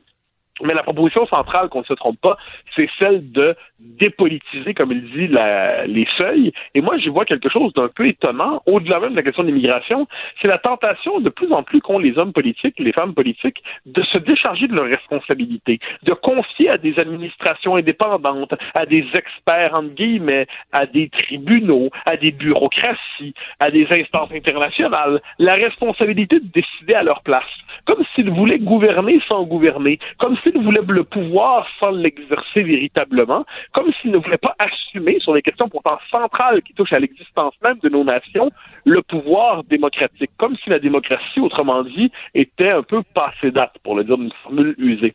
Et autant on a besoin des experts en politique, de conseillers, tout ça, pour éclairer la décision, autant en dernière instance, c'est le politique lui-même qui doit trancher sur des questions essentielles. Puis surtout, moi, j'imagine un, un observatoire indépendant pour fixer les seuils d'immigration. Premièrement, croit-on vraiment à ce qu'on pourrait appeler une expertise idéologique neutre sur ces questions, idéologiquement neutre? Pas du tout. Le patronat ferait son plaidoyer pour avoir une immigration euh, massive pour faire de pression à la baisse sur les salaires. Les lobbies universitaires qui se font euh, passer euh, pour des, qui prétendent parler le langage des sciences sociales euh, nous plaident, feraient leur plaidoyer euh, inévitable euh, sur la question du racisme systémique, de la discrimination, de l'ouverture à l'autre et la fin des frontières et tout le tralala. Donc, euh, ne croyons pas qu'en dépolit- en transférant la question de l'immigration à une instance indépendante, on la désidéologise. Non, c'est simplement qu'on enlève l'emprunt, le pouvoir politique, euh, le pouvoir démocratique sur une question qui est centrale. Donc, moi, je me méfie de cette tentation qu'ont les politiques de se décharger de leurs responsabilités, surtout sur une question aussi importante que celle-là. Et de ce point de vue, Sylvain Gaudreault peut dire que c'est une forme d'entrée ratée dans le débat sur l'immigration, parce qu'on aurait pu s'attendre, il voit quand même le débat tel qu'il se passe, à ce qu'il prenne une position un peu plus ferme, qu'il assume sa responsabilité, qu'il nous dise ce qu'il pense de l'état de l'intégration, qu'est-ce qui se passe, comment explique-t-il la sécession mentale de Montréal et de Laval par rapport au reste du Québec, comment explique-t-il l'anglicisation de la grande région de Montréal, comment explique-t-il les tensions de plus en plus vives euh, sur les questions d'accommodement et tout ça. Eh bien non, finalement, il se contente d'une proposition tiède. Je ne suis pas certain qu'avec cette prise de position, euh, il témoigne d'une bonne compréhension d'où en est la rendue la question de l'immigration euh, au Québec et, et ailleurs en Occident. Sa position, euh, Mathieu, euh, corrige-moi si je me trompe, elle ressemble beaucoup à la position de Jean-François Lisée de la, de la dernière campagne électorale, justement sur ce comité-là, euh, à savoir qu'on veut déterminer les seuils euh, via un comité neutre. Euh, donc, il est en phase avec euh, l'ancienne, euh, l'ancienne euh, garde du Parti québécois. Oui, ben, il y a, oui, il y a une continuité là-dessus, bien que Lisée reconnaissait... pas à demi-mot, je dirais, le reconnaissait, mais dans sa, à sa manière, euh, que les seuils allaient baisser. Euh, il voulait, il l'abordait pas comme ça, mais il reconnaissait qu'il allait avoir une baisse inévitable des seuils à partir de la modification des critères qu'il proposait. Euh, mais oui, euh, on peut dire que Gaudreault, de ce point de vue, c'est le candidat de la continuité péquiste, de l'establishment péquiste, c'est-à-dire le péquisme post-référendaire qui euh, entre, est embarrassé avec la question identitaire. Comme si derrière la question identitaire, il y avait toujours quelque chose de, d'inquiétant, de, euh, une forme de xénophobie refoulée. Euh, toujours cette idée que si on veut baisser les seuils d'immigration significativement, c'est qu'on aurait des arrière-pensées inavouables. Alors que non, c'est simplement, et ça je le dis et redis depuis un bon moment, que si on veut baisser les seuils, c'est pas qu'on n'aime pas des gens, c'est simplement que l'intégration fonctionne pas. Et pour que l'intégration fonctionne, il faut renouer avec cette idée du grand historien québécois Michel Brunet, qui disait que trois facteurs pesaient dans l'histoire, le nombre, le nombre, et le nombre. Euh, quand on regarde à quel point Montréal s'anglicise, quand on voit, puis moi je, je me donne t- toujours l'indice suivant, un indice d'intégration pour moi c'est des comportements politiques. Quoi qu'on en dise, le jour où les nouveaux arrivants votent selon les, les, les codes culturels et politiques de la majorité francophone, c'est-à-dire ils se divisent, mais la majorité francophone elle-même se divise en plusieurs parties, là c'est l'intégration réussie. Mais quand elle contribue à former un bloc électoral homogène, euh, qui qui verrouille démographiquement l'avenir politique du Québec, quand l'immigration est instrumentalisée par le Parti libéral pour assurer la croissance de sa base électorale, parce que c'est ce que je me dis, l'immigration massive est une richesse pour le Parti libéral, il n'y a pas de doute. Mais quand les souverainistes et les nationalistes eux-mêmes cèdent à cette logique de peur de se laisser intimider par le politiquement correct, je dis attention, vous tirez dans vos propres buts. Ben c'est, c'est pour ça que d'entrée de jeu, quand je t'ai dit que le Parti québécois tombait dans le sempiternel débat de l'immigration, euh, c'est parce que c'est comme s'il n'arrivait jamais à dégager de position forte. Euh, euh, il, il marche là, dans ce dossier-là, euh, bon, tranquillement, euh, parce qu'on le sait, les, les, les souverainistes se font toujours traiter de, traiter de racistes et quoi que ce soit dès qu'on aborde la question de l'immigration. Et, et je pense que Sylvain Gaudreault a voulu con- aller dans la continuité. Mais, mais tu sais, en même temps, euh, Mathieu, pas tout à fait d'accord avec ce que tu dis quand il dit qu'il est, quand tu dis qu'il est tiède, parce qu'il reconnaît qu'il y a un problème d'anglicisation quand il veut que on donne un permis justement euh, aux, aux immigrants de trois ans, un travail de, un permis pardon de travail euh, pour qu'on ait en région justement pour euh, sortir de, de, de Montréal, sortir les immigrants de Montréal pour réussir l'intégration. Fait que tu peux pas dire qu'il répond pas à certaines lacunes. Ah ben, je, je, n'ai, je, je n'ai pas dit qu'il était glacial, j'ai dit qu'il était tiède. c'est-à-dire, c'est-à-dire qu'il y a, euh, il, il, il, il, il y a des yeux pour voir, c'est un homme intelligent, c'est un, tous ceux qui parlent de Sylvain Gaudreault disent que c'était par exemple un ministre, un, un vrai bosseur, un, un travailleur, tu sais, quelqu'un qui prenait au sérieux, c'était pas un, un égaré en politique, un, un, un espèce maladroit égaré dans un, dans un un monde qui est policier, non, ils se prenaient les dossiers au sérieux. Mais quand on connaît l'histoire du souverainisme post-référendaire, on sait que les souverainistes ont été des, des polytraumatisés de la déclaration de Jacques Parizeau. Et depuis, ils veulent toujours envoyer des, des gages d'ouverture, des gages de « on est inclusif euh, ». D'ailleurs, ce vocabulaire-là, il est très présent chez Gaudreault. Donc là, il, il, il voit bien qu'il y a quelque chose qui ne fonctionne pas. S'il dit qu'il faut améliorer les politiques d'intégration, c'est qu'il reconnaît qu'implicitement, l'intégration ne fonctionne pas. Mais je, j'ai l'impression qu'il, ne, qu'il sous-estime à quel point ça ne fonctionne pas. Pas. Euh, je, et par ailleurs, lui-même a tendance à, euh, par exemple, on l'a vu, on, l'a, on en a parlé à l'émission, euh, quand il y a eu le débat sur le racisme systémique, tout de suite, il est tombé dans le panneau en disant « oui, oui, oui, il y a du racisme systémique au Québec euh, ». Quand Frédéric Bastien euh, ou Paul Saint-Pierre Plamondon euh, plaide pour une baisse des seuils, et il dit « oh, fermeture, fermeture, fermeture ». Il parle presque comme un libéral sur ça, euh, alors que ça n'est pas un. Donc, c'est comme s'il avait intériorisé le langage de, de ses adversaires politiques et idéologiques. Et, et ce qui est est inquiétant là-dedans, c'est que oui, il voit donc que l'intégration ne fonctionne pas, mais les mesures qu'il propose euh, par rapport à cette intégration échouée, euh, les, les mesures ne sont pas à la hauteur. Donc voilà pourquoi je dis que c'est une approche tiède. Il a voulu envoyer le signal avec cette lettre euh, signée hier dans le Journal de Montréal qu'il prenait au sérieux l'enjeu, mais euh, c'est une, on voit que peut-être pense-t-il le prendre au sérieux, mais c'est pas véritablement à la hauteur de la question telle qu'elle se pose aujourd'hui. Donc voilà pourquoi on est dans une position tiède, une position euh, décevante pour ceux qui avaient des attentes, une position pas surprenante pour ceux qui considèrent qu'elle représente la continuité du souverainisme post-référendaire, mais d'une manière ou de l'autre, c'est une position qui ne répond pas aux enjeux liés aujourd'hui à l'échec de l'intégration, à l'anglicisation, à la sécession de Montréal et de Laval par rapport au reste du Québec, à la multiplication des accommodements. On, on est dans quelque chose là qui, euh, qui mérite une position plus ambitieuse, plus volontariste. Ben, on verra la volonté des membres du Parti québécois, parce que là, on a des, on a des positions intéressantes et très, très diversifiées. Alors, une course à suivre au Parti québécois. Oui, absolument. Et ça, c'est une chose à redire. C'est un parti qu'on pourrait croire agonisant, hein, qui va pas très, très bien. Euh, sur, à, à l'échelle de l'histoire, le P Q a déjà, s'est déjà mieux porté. Mais paradoxalement, c'est une des courses sur le plan intellectuel, sur le plan du programme, sur le plan du discours, une des courses les plus stimulantes depuis longtemps. Euh, on a vraiment des candidats de qualité qui marquent des, des positions divergentes. Tu sais, ils sont tous dans le souverainisme, donc ils ont un point commun important, mais ils ont des positions divergentes et ça permet au nationalisme québécois de faire un débat sur où en est-il aujourd'hui. Euh, et là, j'ai hâte de voir d'ailleurs, là, la course va recommencer dans les prochains jours. On peut dire que les gens vont se mettre à militer, faire leur tournée. J'ai hâte au grand débat qu'il va y avoir dans la course. J'ai hâte surtout de voir le résultat, parce qu'ensuite, la question est de savoir comment le Parti québécois va pouvoir se réinsérer dans le jeu, euh, alors que plusieurs pensent qu'il pourrait disparaître comme l'Union nationale a disparu autrefois. Est-ce que le P Q peut revenir dans le jeu? Autour de quel programme? De quel discours? Comment va-t-il être capable de récupérer la question identitaire, s'il est capable, qui avait été prise par la C A Q depuis plusieurs années? Euh, c'est là tout l'enjeu, hein. C'est qui qui parle le langage de l'identité au Québec? Qui va parler le, le langage du nationalisme? Qui va être capable de rejoindre des classes moyennes francophones nationalistes? Ça, c'est, il y a les, le, le, le vote des régions, il y a les classes moyennes francophones, il y a toute une série de positionnements qui peuvent porter à conséquence. Est-ce qu'il y a de l'espace pour un parti comme le P Q aujourd'hui? Euh, voilà pourquoi, de ce point de vue, la chefferie est importante, parce que c'est une mise à jour de l'état du nationalisme au Québec, puis ça nous permet de voir comment il va se conjuguer à l'idée d'indépendance.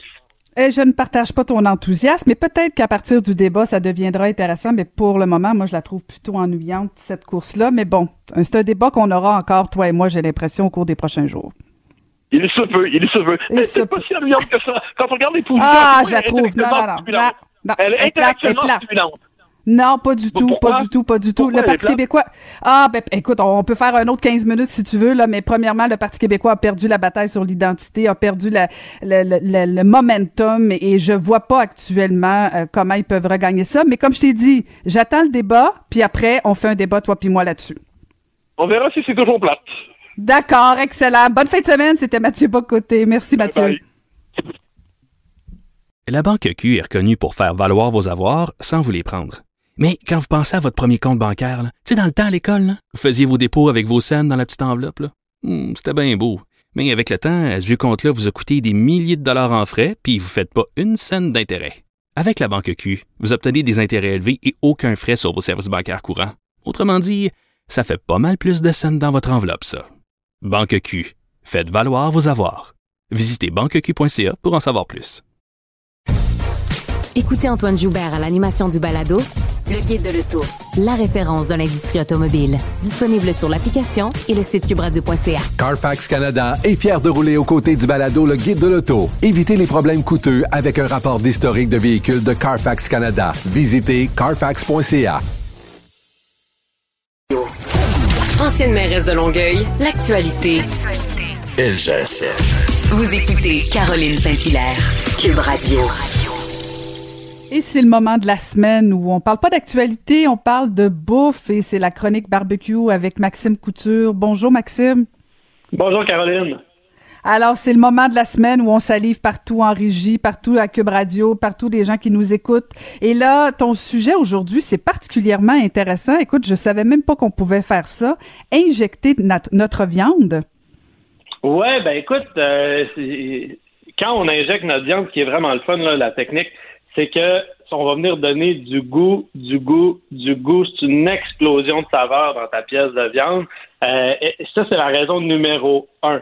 La raison numéro deux, pourquoi on va injecter, ben, c'est qu'on va ajouter de l'humidité, du liquide dans la viande. Quand la cuisson va être terminée, on va avoir une viande qui va être goûteuse, qui va être juteuse. C'est un succès, là. Vous mettez votre pièce de viande dans le milieu de la table, vous la coupez, c'est un succès, ça, c'est garanti. Parce que, tu sais, il faut jamais oublier que ce qui donne le plus de goût à une viande, ben, c'est souvent, c'est le gras.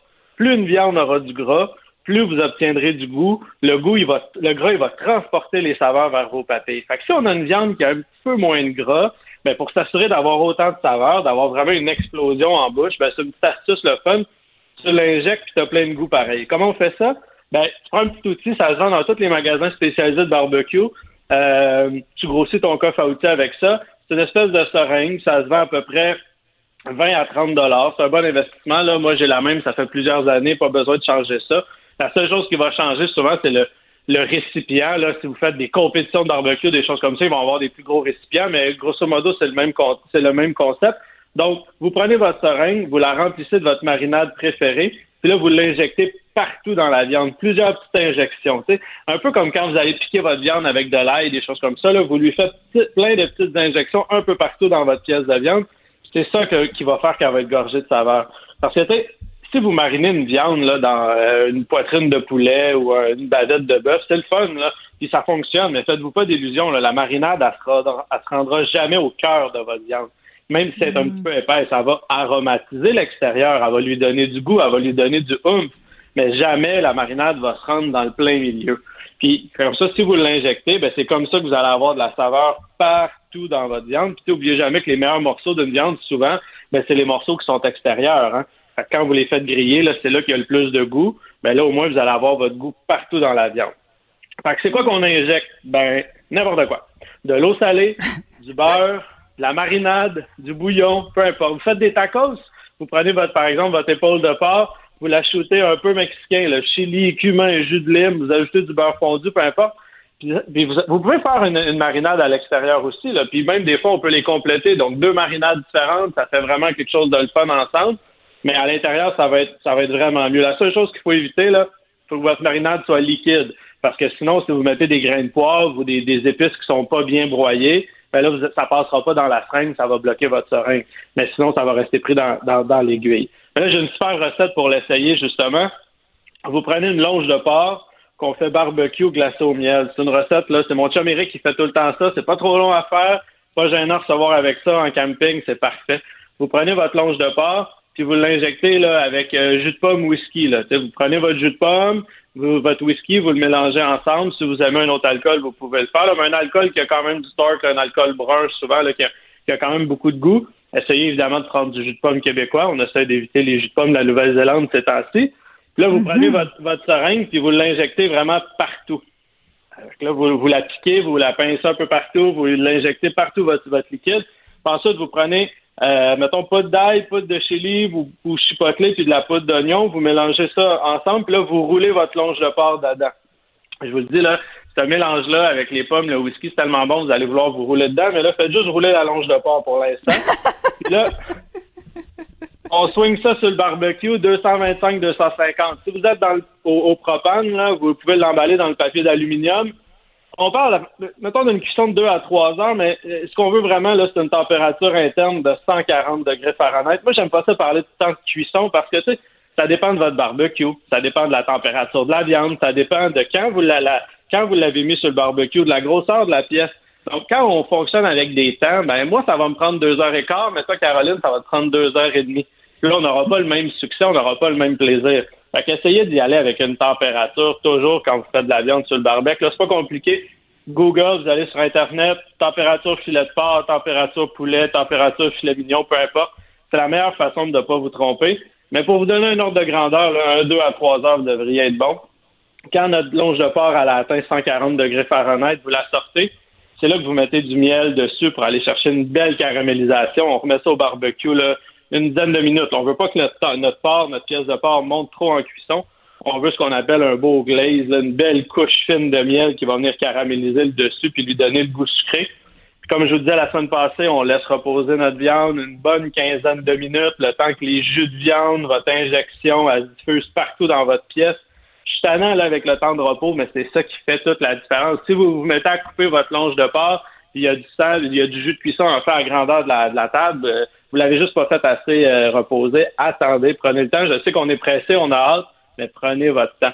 La pièce, elle va se détendre, vous allez trancher ça, vous allez avoir le meilleur des mondes, le sucré du miel, les arômes de whisky, de pommes, le piquant du chili. Vous avez vraiment tout en bouche, c'est vraiment cool. Papillotes de légumes, salade fraîche, avec un petit rosé, là, le porc avec un rosé comme ça, c'est le fun. Vous avez le sucré, il fait chaud, c'est pas compliqué. Même un soir de semaine, tu te casses pas le bessic et tu manges comme un roi, ça, c'est vraiment le fun. C'est extraordinaire. Et il faut absolument que tu nous parles euh, des blés d'Inde, là, parce qu'ils sont arrivés, euh, Maxime. Ben, écoute, c'est les arrivé. Maïs. Enfin, on l'attend. Le maïs ben du Québec oui. est arrivé. Il y en a qui disent que le meilleur maïs, de, c'est à Neuville, le meilleur du monde. Moi, je viens de Sainte-Madeleine, près de la Rive-Sud de Montréal. Moi, je dis qu'il est meilleur, mais on fera pas de combat euh, aujourd'hui avec ça. Écoute, du maïs, c'est bon n'importe comment. Bouilli dans le lait, dans l'eau, vapeur, peu importe, là, mais c'est sûr qu'après la dix-septième épluchette de blé d'Inde, on commence à en avoir plein notre carte, là, du maïs, là. On est un peu tanné. Fait que moi, j'ai une twist un peu le fun. Ça s'appelle des elotes. Les elotes, c'est mexicain. C'est tout simplement des maïs grillés auxquels on ajoute vos garnitures préférées. C'est très populaire, là, un peu street food, là. Fait que c'est très euh, camion de rue, c'est super sympathique. On, c'est vraiment festif. Ça peut faire une super entrée. Puis moi, ce que je vous propose, on fait un bar à Elotes. C'est vraiment cool. Chacun ajoute ce qu'il veut. Vous prenez vos maïs, vous les épluchez et vous coupez la, la base du maïs, là, juste euh, où que le, les feuilles vont se rejoindre. Vous coupez ça puis vous, vous vous insérez une tige de bois pour tenir le maïs. Ça fait comme un gros bâton là sur un, un gros bonbon sur un bâton. Puis vous pouvez tenir le maïs par le bâton. Vous le badigeonnez d'huile végétale. Puis là, vous le faites griller là, une dizaine de minutes pour qu'il soit bien doré sur le barbecue. Vous le tournez deux, trois fois pour que vraiment le partout autour, ça soit bien doré. Même un peu, des fois, quand ça commence à brûler juste un petit peu, là, c'est là que c'est le fun. C'est, c'est, ça a plein de goût. Là, vous prenez chacun de vos maïs puis vous les badigeez de mayonnaise ou de crème sure ou un mélange des deux. Évidemment, ça va donner beaucoup de goût, mais ça va aussi aider vos garnitures à tenir ensemble. C'est là que la recette d'Elotes de base, là, vous mettez du, du fromage cojita. C'est un fromage... Euh, Euh, cojita plutôt, vous mettez un fromage mexicain émietté, sinon vous pouvez mettre un, un peu de feta émietté si vous en avez pas, de la poudre de chili, du jus de lime, puis là vous vous amusez là, coriandre, menthe, basilic, sauce piquante, parmesan, beurre fondu, paprika, ail, oignon rouge haché, des noix, vous mettez ce que vous voulez, vous faites juste le saupoudrer par-dessus votre maïs, puis vous mangez ça, c'est bon, c'est le fun. Vous allez avoir le goût sucré du maïs, le salé du fromage, le crémeux de la sauce, le piquant. Ça va être vraiment, vraiment le fun. Ça coûte pas cher. Ça prend dix à quinze minutes. Puis c'est réglé. Donc là, vous faites des élotes en entrée. Après ça, vous faites un porc que vous y avez donné un petit côté mexicain. Vous avez un repas vraiment le fun. C'est terminé. Puis vous vous amusez toute la soirée. Écoute, écoute, encore une fois, Maxime, on salive partout. C'est extraordinaire. Merci beaucoup. Merci pour ces conseils. Merci. On bonne va aller... semaine. Merci, bonne fin de semaine. C'était Maxime Couture. Bon barbecue, tout le monde. La Banque Q est reconnue pour faire valoir vos avoirs sans vous les prendre. Mais quand vous pensez à votre premier compte bancaire, tu sais, dans le temps à l'école, là, vous faisiez vos dépôts avec vos cents dans la petite enveloppe. Là. Mmh, c'était bien beau. Mais avec le temps, à ce compte-là vous a coûté des milliers de dollars en frais puis vous ne faites pas une scène d'intérêt. Avec la Banque Q, vous obtenez des intérêts élevés et aucun frais sur vos services bancaires courants. Autrement dit, ça fait pas mal plus de cents dans votre enveloppe, ça. Banque Q. Faites valoir vos avoirs. Visitez banque q point c a pour en savoir plus. Écoutez Antoine Joubert à l'animation du balado Le Guide de l'Auto, la référence de l'industrie automobile. Disponible sur l'application et le site cube radio point c a. Carfax Canada est fier de rouler aux côtés du balado Le Guide de l'Auto. Évitez les problèmes coûteux avec un rapport d'historique de véhicules de Carfax Canada. Visitez carfax point c a. Caroline Saint-Hilaire. Le divertissement radio de vos vacances. Cube Radio. Le moment où euh, j'aime beaucoup m'entretenir avec des personnes que j'affectionne, et celle-là, j'affectionne particulièrement, elle est présidente fondatrice des entreprises Danielle Henkel, présidente et animatrice de Danielle Henkel point t v et coprésidente du comité d'experts de la stratégie des femmes en entrepreneuriat. Je parle de Danielle Henkel. Bonjour, Danielle. Bonjour, mon ami. Comment vas-tu? Je vais, je vais très bien. On, on va se tutoyer parce que, par souci de transparence, nous sommes amis et on se connaît très, très, très bien, peut-être un peu trop. Et donc, on, on, on va se tutoyer, Danielle. Euh, Je veux absolument t'entendre. Ça veut pas dire qu'on est toujours d'accord. Ça veut pas dire qu'on est toujours d'accord. C'est ce qui fait notre beauté, d'ailleurs. Écoute, on est très souvent pas d'accord, mais bon, c'est pas, c'est, c'est pas le but de l'entrevue. Mais bon, non, on grandit, on grandit. Absolument.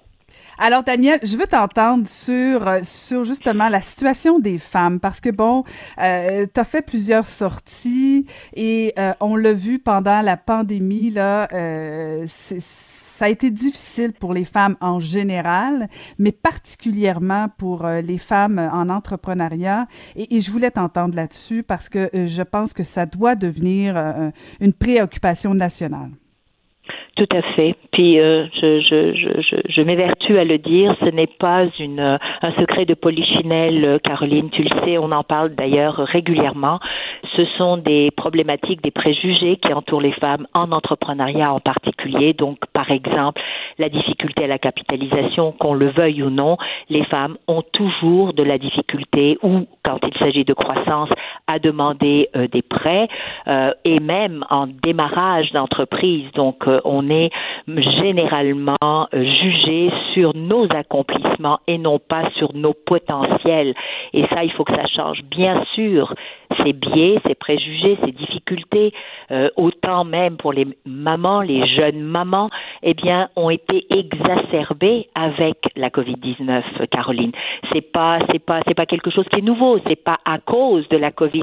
Disons que la COVID n'a fait que véritablement montrer euh, les failles, et pas juste en entrepreneuriat, mais dans différents secteurs, l'éducation, la santé, et cetera.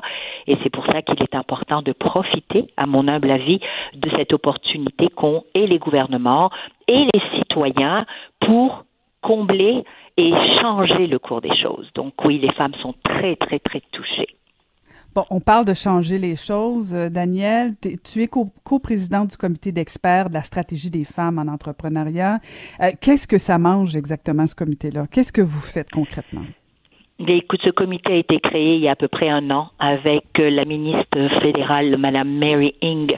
Euh, ce qu'elle a voulu faire, c'est qu'elle s'est donné un mandat, un mandat important, c'est qu'elle voulait faire passer de seize pour cent, qui était le chiffre euh, à, qu'on avait il y a un an, des femmes entrepreneurs à travers le Canada, elle voulait le faire passer à trente-cinq pour cent d'ici vingt vingt-cinq. Donc, elle a décidé de créer un comité de femmes expertes dans des domaines différents, qui sont même à la tête d'organismes et d'organisations, donc pas que des entrepreneurs, mais des organismes qui sont, qui accompagnent des femmes entrepreneurs. Et elle nous a demandé, elle m'a nommé coprésidente, elle a, elle a nommé aussi Lara Magui qui est à Toronto comme coprésidente, qui elle est une entrepreneure, et elle nous a demandé de nous pencher sur la question et de revenir avec des recommandations. Donc ça, c'était la création de ce comité. Lorsque euh, on a euh, été frappé par la pandémie, donc la covid dix-neuf, on a décidé spontanément, les sept femmes, on est sept femmes à travers le Canada, de nous parler et de faire en sorte qu'on ressorte peut-être euh, une dizaine, donc il y en a eu huit, de recommandations rapides, importantes, immédiates à mettre autour des femmes, parce qu'on savait que déjà avec ce qui existait d'un, comme, comme différence, inégalité, injustice, que la COVID allait justement toucher beaucoup les femmes parce qu'elles sont dans des secteurs d'activité, Caroline, qui ne sont pas masculines. On sait, les femmes sont dans le service beaucoup, dans le détail, on, on sait dans le retail, comme on dit, le, le commerce de détail, dans les soins, euh, et, et on sait aussi que ce qui a été propulsé, c'est tout ce qui est technologique, et bien sûr, c'est encore un domaine masculin. Donc, on a fait huit recommandations. Je dois te dire que il y a plusieurs de ces recommandations qu'elle a portées et qu'elle a mis en place avec ses collègues, bien sûr, et je félicite tous nos différents gouvernements, que ce soit le Québec, que ce soit à travers le Canada, d'avoir vraiment agi rapidement. Est-ce que c'est parfait? Non. Est-ce qu'il faut continuer d'avoir comme, euh, je dirais, focalisation les femmes? Je dis oui, et ça presse sur deux niveaux. Deux niveaux, Caroline. La santé mentale, il n'y a jamais eu autant de femmes qui sont aujourd'hui en demande d'aide pour la santé mentale. Et deuxièmement, il faut absolument aider les femmes parce qu'elles ont énormément de responsabilités. Donc, elles ne sont pas les seules à être touchées, je veux bien le signaler, par cette pandémie, mais c'est quand même presque cinquante pour cent de la population, il y en a peut-être trente-cinq qui sont actives, autant à l'emploi qu'à l'entrepreneuriat. Et aujourd'hui, on vient de faire un recul de trois décennies. mille neuf cent quatre-vingts, on est retourné à l'état des lieux de mille neuf cent quatre-vingts. C'est pas moi qui le dis, c'est une étude qui vient de sortir de la R B C. Wow, c'est rien, rien de rassurant, Daniel. Non, et, et, non. Et, euh, et malgré, bon, tu, tu, tu remercies les deux paliers de gouvernement et oui. euh, vous avez fait votre comité des recommandations. Euh, moi, quand je regarde à l'échelle du Québec, euh, qu'est-ce qu'on est en train de faire au niveau de la relance économique, euh, je, je trouve ça particulièrement inquiétant, justement, sur la question des femmes, mm-hmm. où oui. euh, je sens pas nécessairement le gouvernement très préoccupé euh, par tout ce qui touche les entreprises détenues par des femmes. Je ne sens pas cette question-là au cœur de la relance économique. Je me trompe ou quoi? Tu ne te trompes pas. Je crois que euh, malheureusement, tu sais, on pense souvent aux grandes entreprises, hein, parce que c'est vrai que les entreprises, les grandes entreprises ont plusieurs facilités. D'abord, elles ont beaucoup d'employés, elles sont aussi beaucoup à l'international, donc il y a énormément d'importations, d'exportations, mais il ne faut pas oublier que chez nous, et partout à travers le Canada, mais chez nous, les petites et moyennes entreprises sont celles qui portent l'économie, et dans la majorité des cas, ce sont des femmes qui sont à la tête de petites et moyennes entreprises. Et il ne faut pas non plus minimiser, mais il y a des femmes qui sont à la tête de grandes entreprises, tu sais, qui ont quatre-vingts, cent, deux cents, cinq cents employés, qui font des millions, mais elles n'ont pas la même écoute. On est biaisé encore. On ne connaît pas notre marché. Donc, ce que je dis, c'est qu'on a des organisations comme, par exemple, Femmes et Sorts. Ben, qu'on s'en sert, parce que Femmes et Sorts est un organisme, et bravo, qui a été mis au service des femmes entrepreneurs, parce que oui, oui, on doit le dire, les femmes n'ont pas la même façon de faire des affaires que les hommes. Ça ne veut pas dire qu'on est moins bon ou qu'on est meilleur, on est juste différent. Donc, quelquefois, on doit s'adresser à des pères qui comprennent nos réalités de maman, de proche aidante, euh, de femmes qui ne veulent pas s'endetter plus qu'il ne faut. Donc, souvent, on fait le reproche à des femmes de dire « elles n'ont pas assez confiance en elles, elles auraient dû demander un demi-million pour investir ». Mais non, elle n'a peut-être pas envie de demander un demi-million pour investir parce qu'elle, elle pense à la responsabilité globale qu'elle a, c'est-à-dire sa famille aussi. Donc, si elle a besoin que de deux cent mille, si demain matin, ça va moins bien et qu'elle demande un autre deux cent mille, de grâce, regardez-la comme son potentiel et non pas comme juste ce qu'elle a acquis aujourd'hui.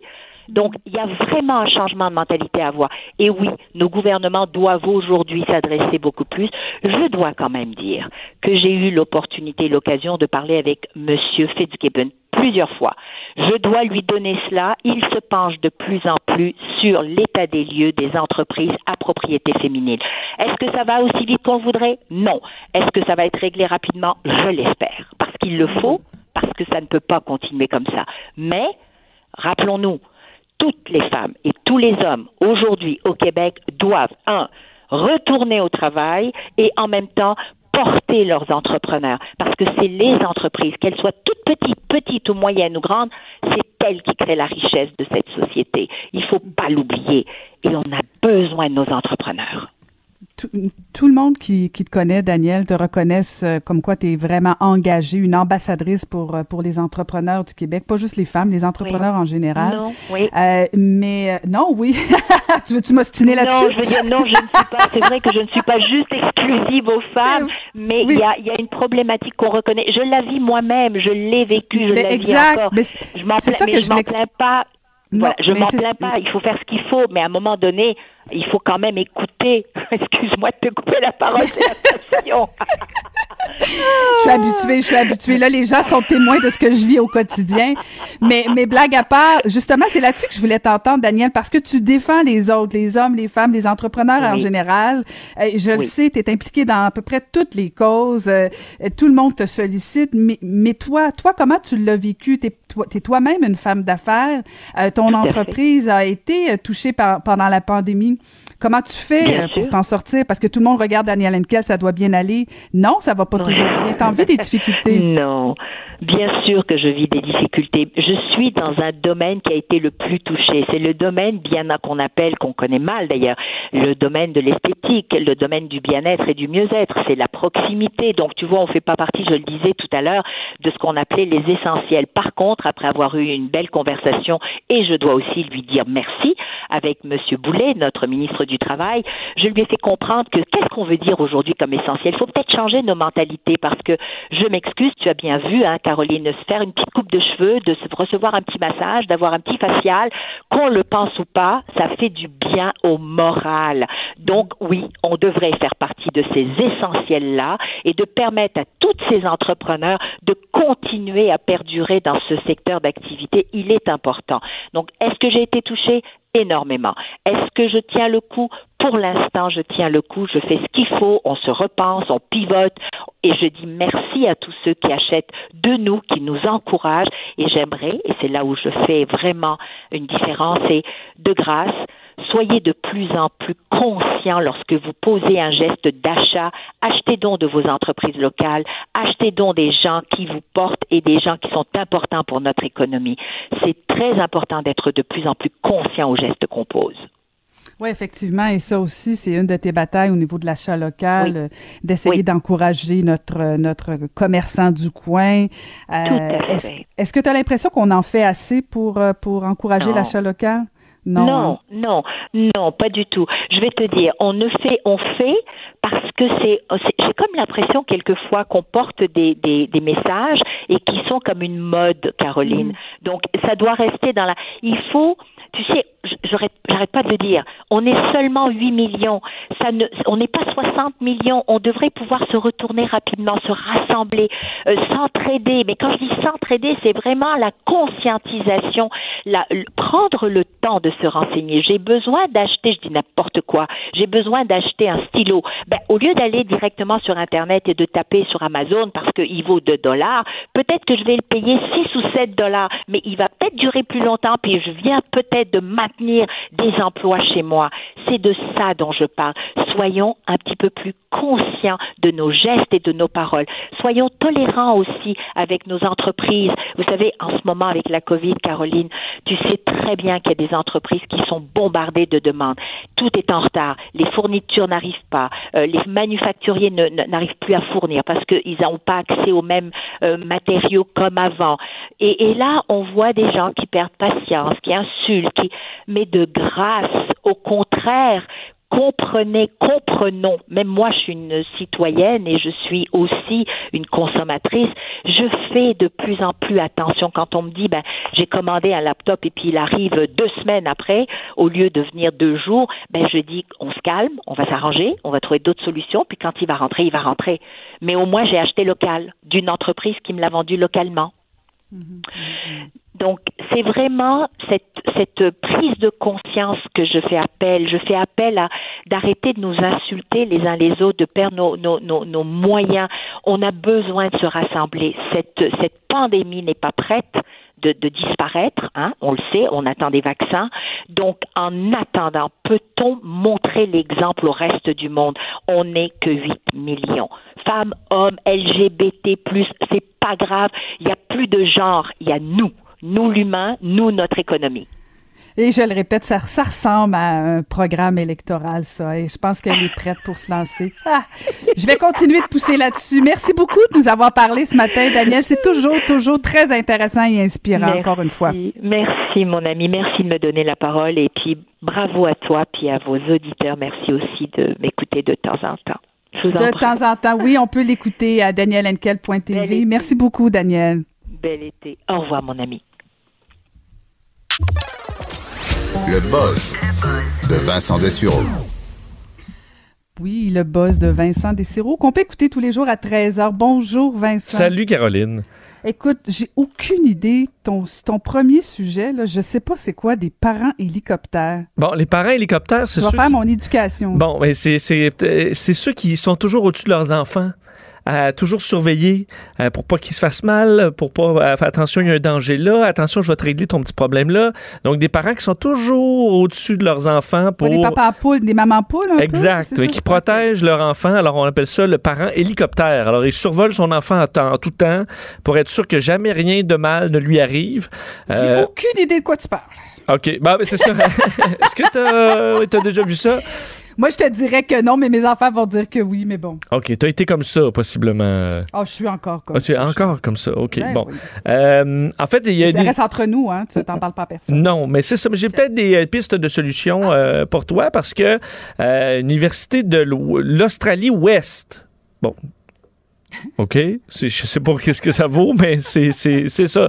Euh, ils ont euh, testé ce qu'ils appellent, eux, l'approche La, la, l'approche respectueuse, c'est le, vraiment le nom de la Respectful Approach, qui est une euh, nouvelle approche qui vise à voir le jeune enfant comme un être humain indépendant, capable de s'épanouir euh, et d'apprendre seul, l- relativement loin de la supervision des adultes, dans un endroit euh, sécuritaire. Okay? Alors, de les traiter en euh, personnes indépendantes qui sont capables de faire leurs affaires un peu par eux-mêmes, même s'ils sont extrêmement jeunes. Alors, le test qu'on fait, on prend des parents Euh, et on les, euh, bon, on les assoit sur le bord d'une salle de jeu où il y a des enfants à peu près du même âge avec des jouets appropriés à leur âge, puis on les laisse aller, là, mais vraiment sans supervision. Alors, il y en a qui vont tomber, qui vont pleurer, il y en a qui vont euh, se chicaner, il y en a qui vont euh, bien s'entendre, devenir amis. On les regarde faire. Et euh, semble qu'après... Évidemment, euh, un moment de stress pour ses parents un peu nerveux de dire oh, ben là, il, mon petit euh, Anthony, il va tomber, ou euh, il, oh, ses affaires sont tombées, oh, il pleure. Ben, après un certain temps, euh, pour les parents, de laisser les enfants faire, euh, ça devient un moment de calme et où il y a, on, le stress est éliminé chez les parents. Donc, c'est bon pour la santé mentale des parents de se détacher un peu, là, de se dire c'est beau, ils vont bien, ils sont en sécurité, ils s'arrangent. Et pour l'enfant, donc moins de stress pour les parents. Et pour les enfants, on se retrouve avec, évidemment, euh, un enfant qui est plus sûr de lui, euh, capable de comprendre qu'il a des habiletés, qui est capable de régler quand même certains problèmes, de régler euh, des conflits également par lui-même, alors de développer une intelligence émotionnelle. Euh, et eux, bon, leur approche est couronnée de succès, parents-enfants, tout le monde se porte bien, et ils disent qu'on devrait donc moins focusser sur avoir une checklist là, de « OK, ben là, mon enfant, il a tel nombre de semaines, alors il est supposé faire ça, il est faire ça », donc d'accepter que les enfants sont tous différents et que de, d'interagir les uns avec les autres avec une supervision un petit peu plus lointaine, là, c'est euh, probablement la meilleure façon de faire de vos enfants des jeunes adultes capables de gérer les choses par eux-mêmes. Je note, comme dirait l'autre. Okay. Bon, voilà. Alors, mais c'est, écoute, c'est l'Université de l'Australie-Ouest, Ouest, quand même, écoute, qui a dit ça. On va, c'est attendre, pas on va des... attendre celle de l'Est. C'est ça. On va attendre la, la, la contre-vérification de l'Est. Hey, rapidement, Amazon veut lancer trois mille satellites. Oui, écoute, euh, ça, ça, ça va devenir inquiétant un peu de se promener dans l'espace dans quelques années parce qu'il va y avoir tellement de satellites. Et là, la F C C, la Federal Communication Commission aux États-Unis, qui est euh, un peu l'équivalent de notre C R T C ici au, euh, au Canada, vient d'accepter euh, le plan de Amazon de lancer trois mille deux cent trente-six satellites d'ici deux mille vingt-neuf euh, dans le but d'avoir une constellation qui vont donner du, euh, de l'Internet et du cinq G à la grandeur du monde. Euh, donc, un projet qu'on voit concurrent à SpaceX qui, eux, c'est douze mille satellites. Là, ils en ont déjà en envo- envoyé cinq cents. Alors, pour vraiment qu'il y ait euh, des satellites partout, qu'on ait Internet partout, mais évidemment, il y a une question de sécurité. Est-ce qu'on va surcharger l'espace et qu'à un moment donné, il y aura des accidents? Et là, des accidents, ça fait des débris, ça fait plus d'accidents qui font plus de débris et on peut se retrouver à avoir un, que notre espace soit complètement inutilisable dans quelques années. Alors, devront prouver que leur technologie est sans risque. Ça, c'est pas encore fait, mais du moins, ça a été approuvé. Alors, on devrait avoir des lancements d'Amazon dans les prochaines années, très nombreux. trois mille bon, satellites. On va suivre ça. Et, mais en attendant, on t'écoute à treize heures. Merci beaucoup, Vincent. Salut. Bonne fin de semaine. Merci beaucoup à toute l'équipe, Karine Blondy, Samuel Boulay, Maude, Maude Boutet en régie, pardon, et la formidable recherchiste Marie-Pierre Caillé. Et moi, je vous retrouve dès lundi. Je vous souhaite une magnifique fin de semaine.